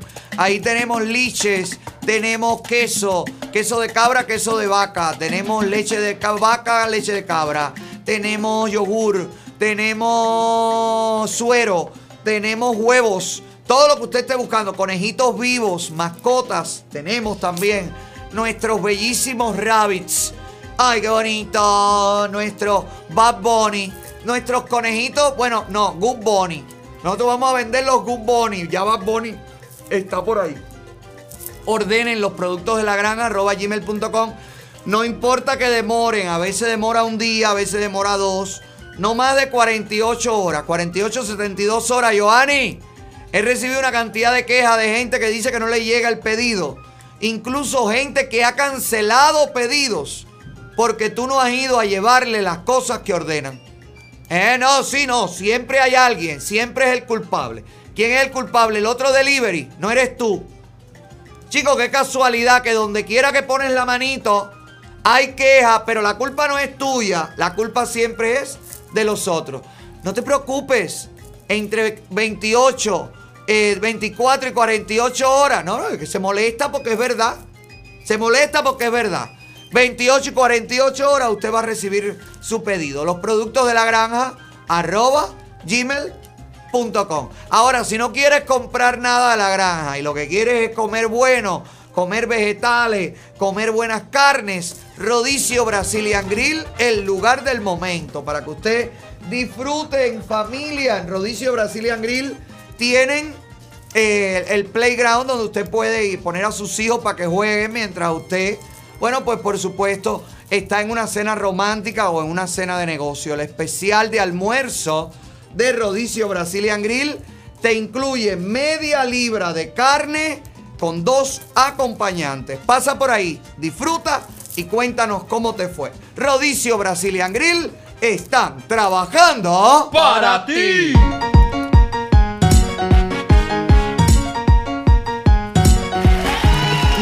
Antes de irme te digo que la ciudad de Miami Lake pues ha nombró el día de ayer como el día de Reinaldo Arenas, el escritor cubano, opositor cubano, miembro de la comunidad LGBTQI, que escapara de Cuba cuando el éxodo del Mariel y que fue execrado, fue sacado, eliminado de todas y cada uno. ¿Qué día fue el que lo nombraron? El 8 de junio, ayer.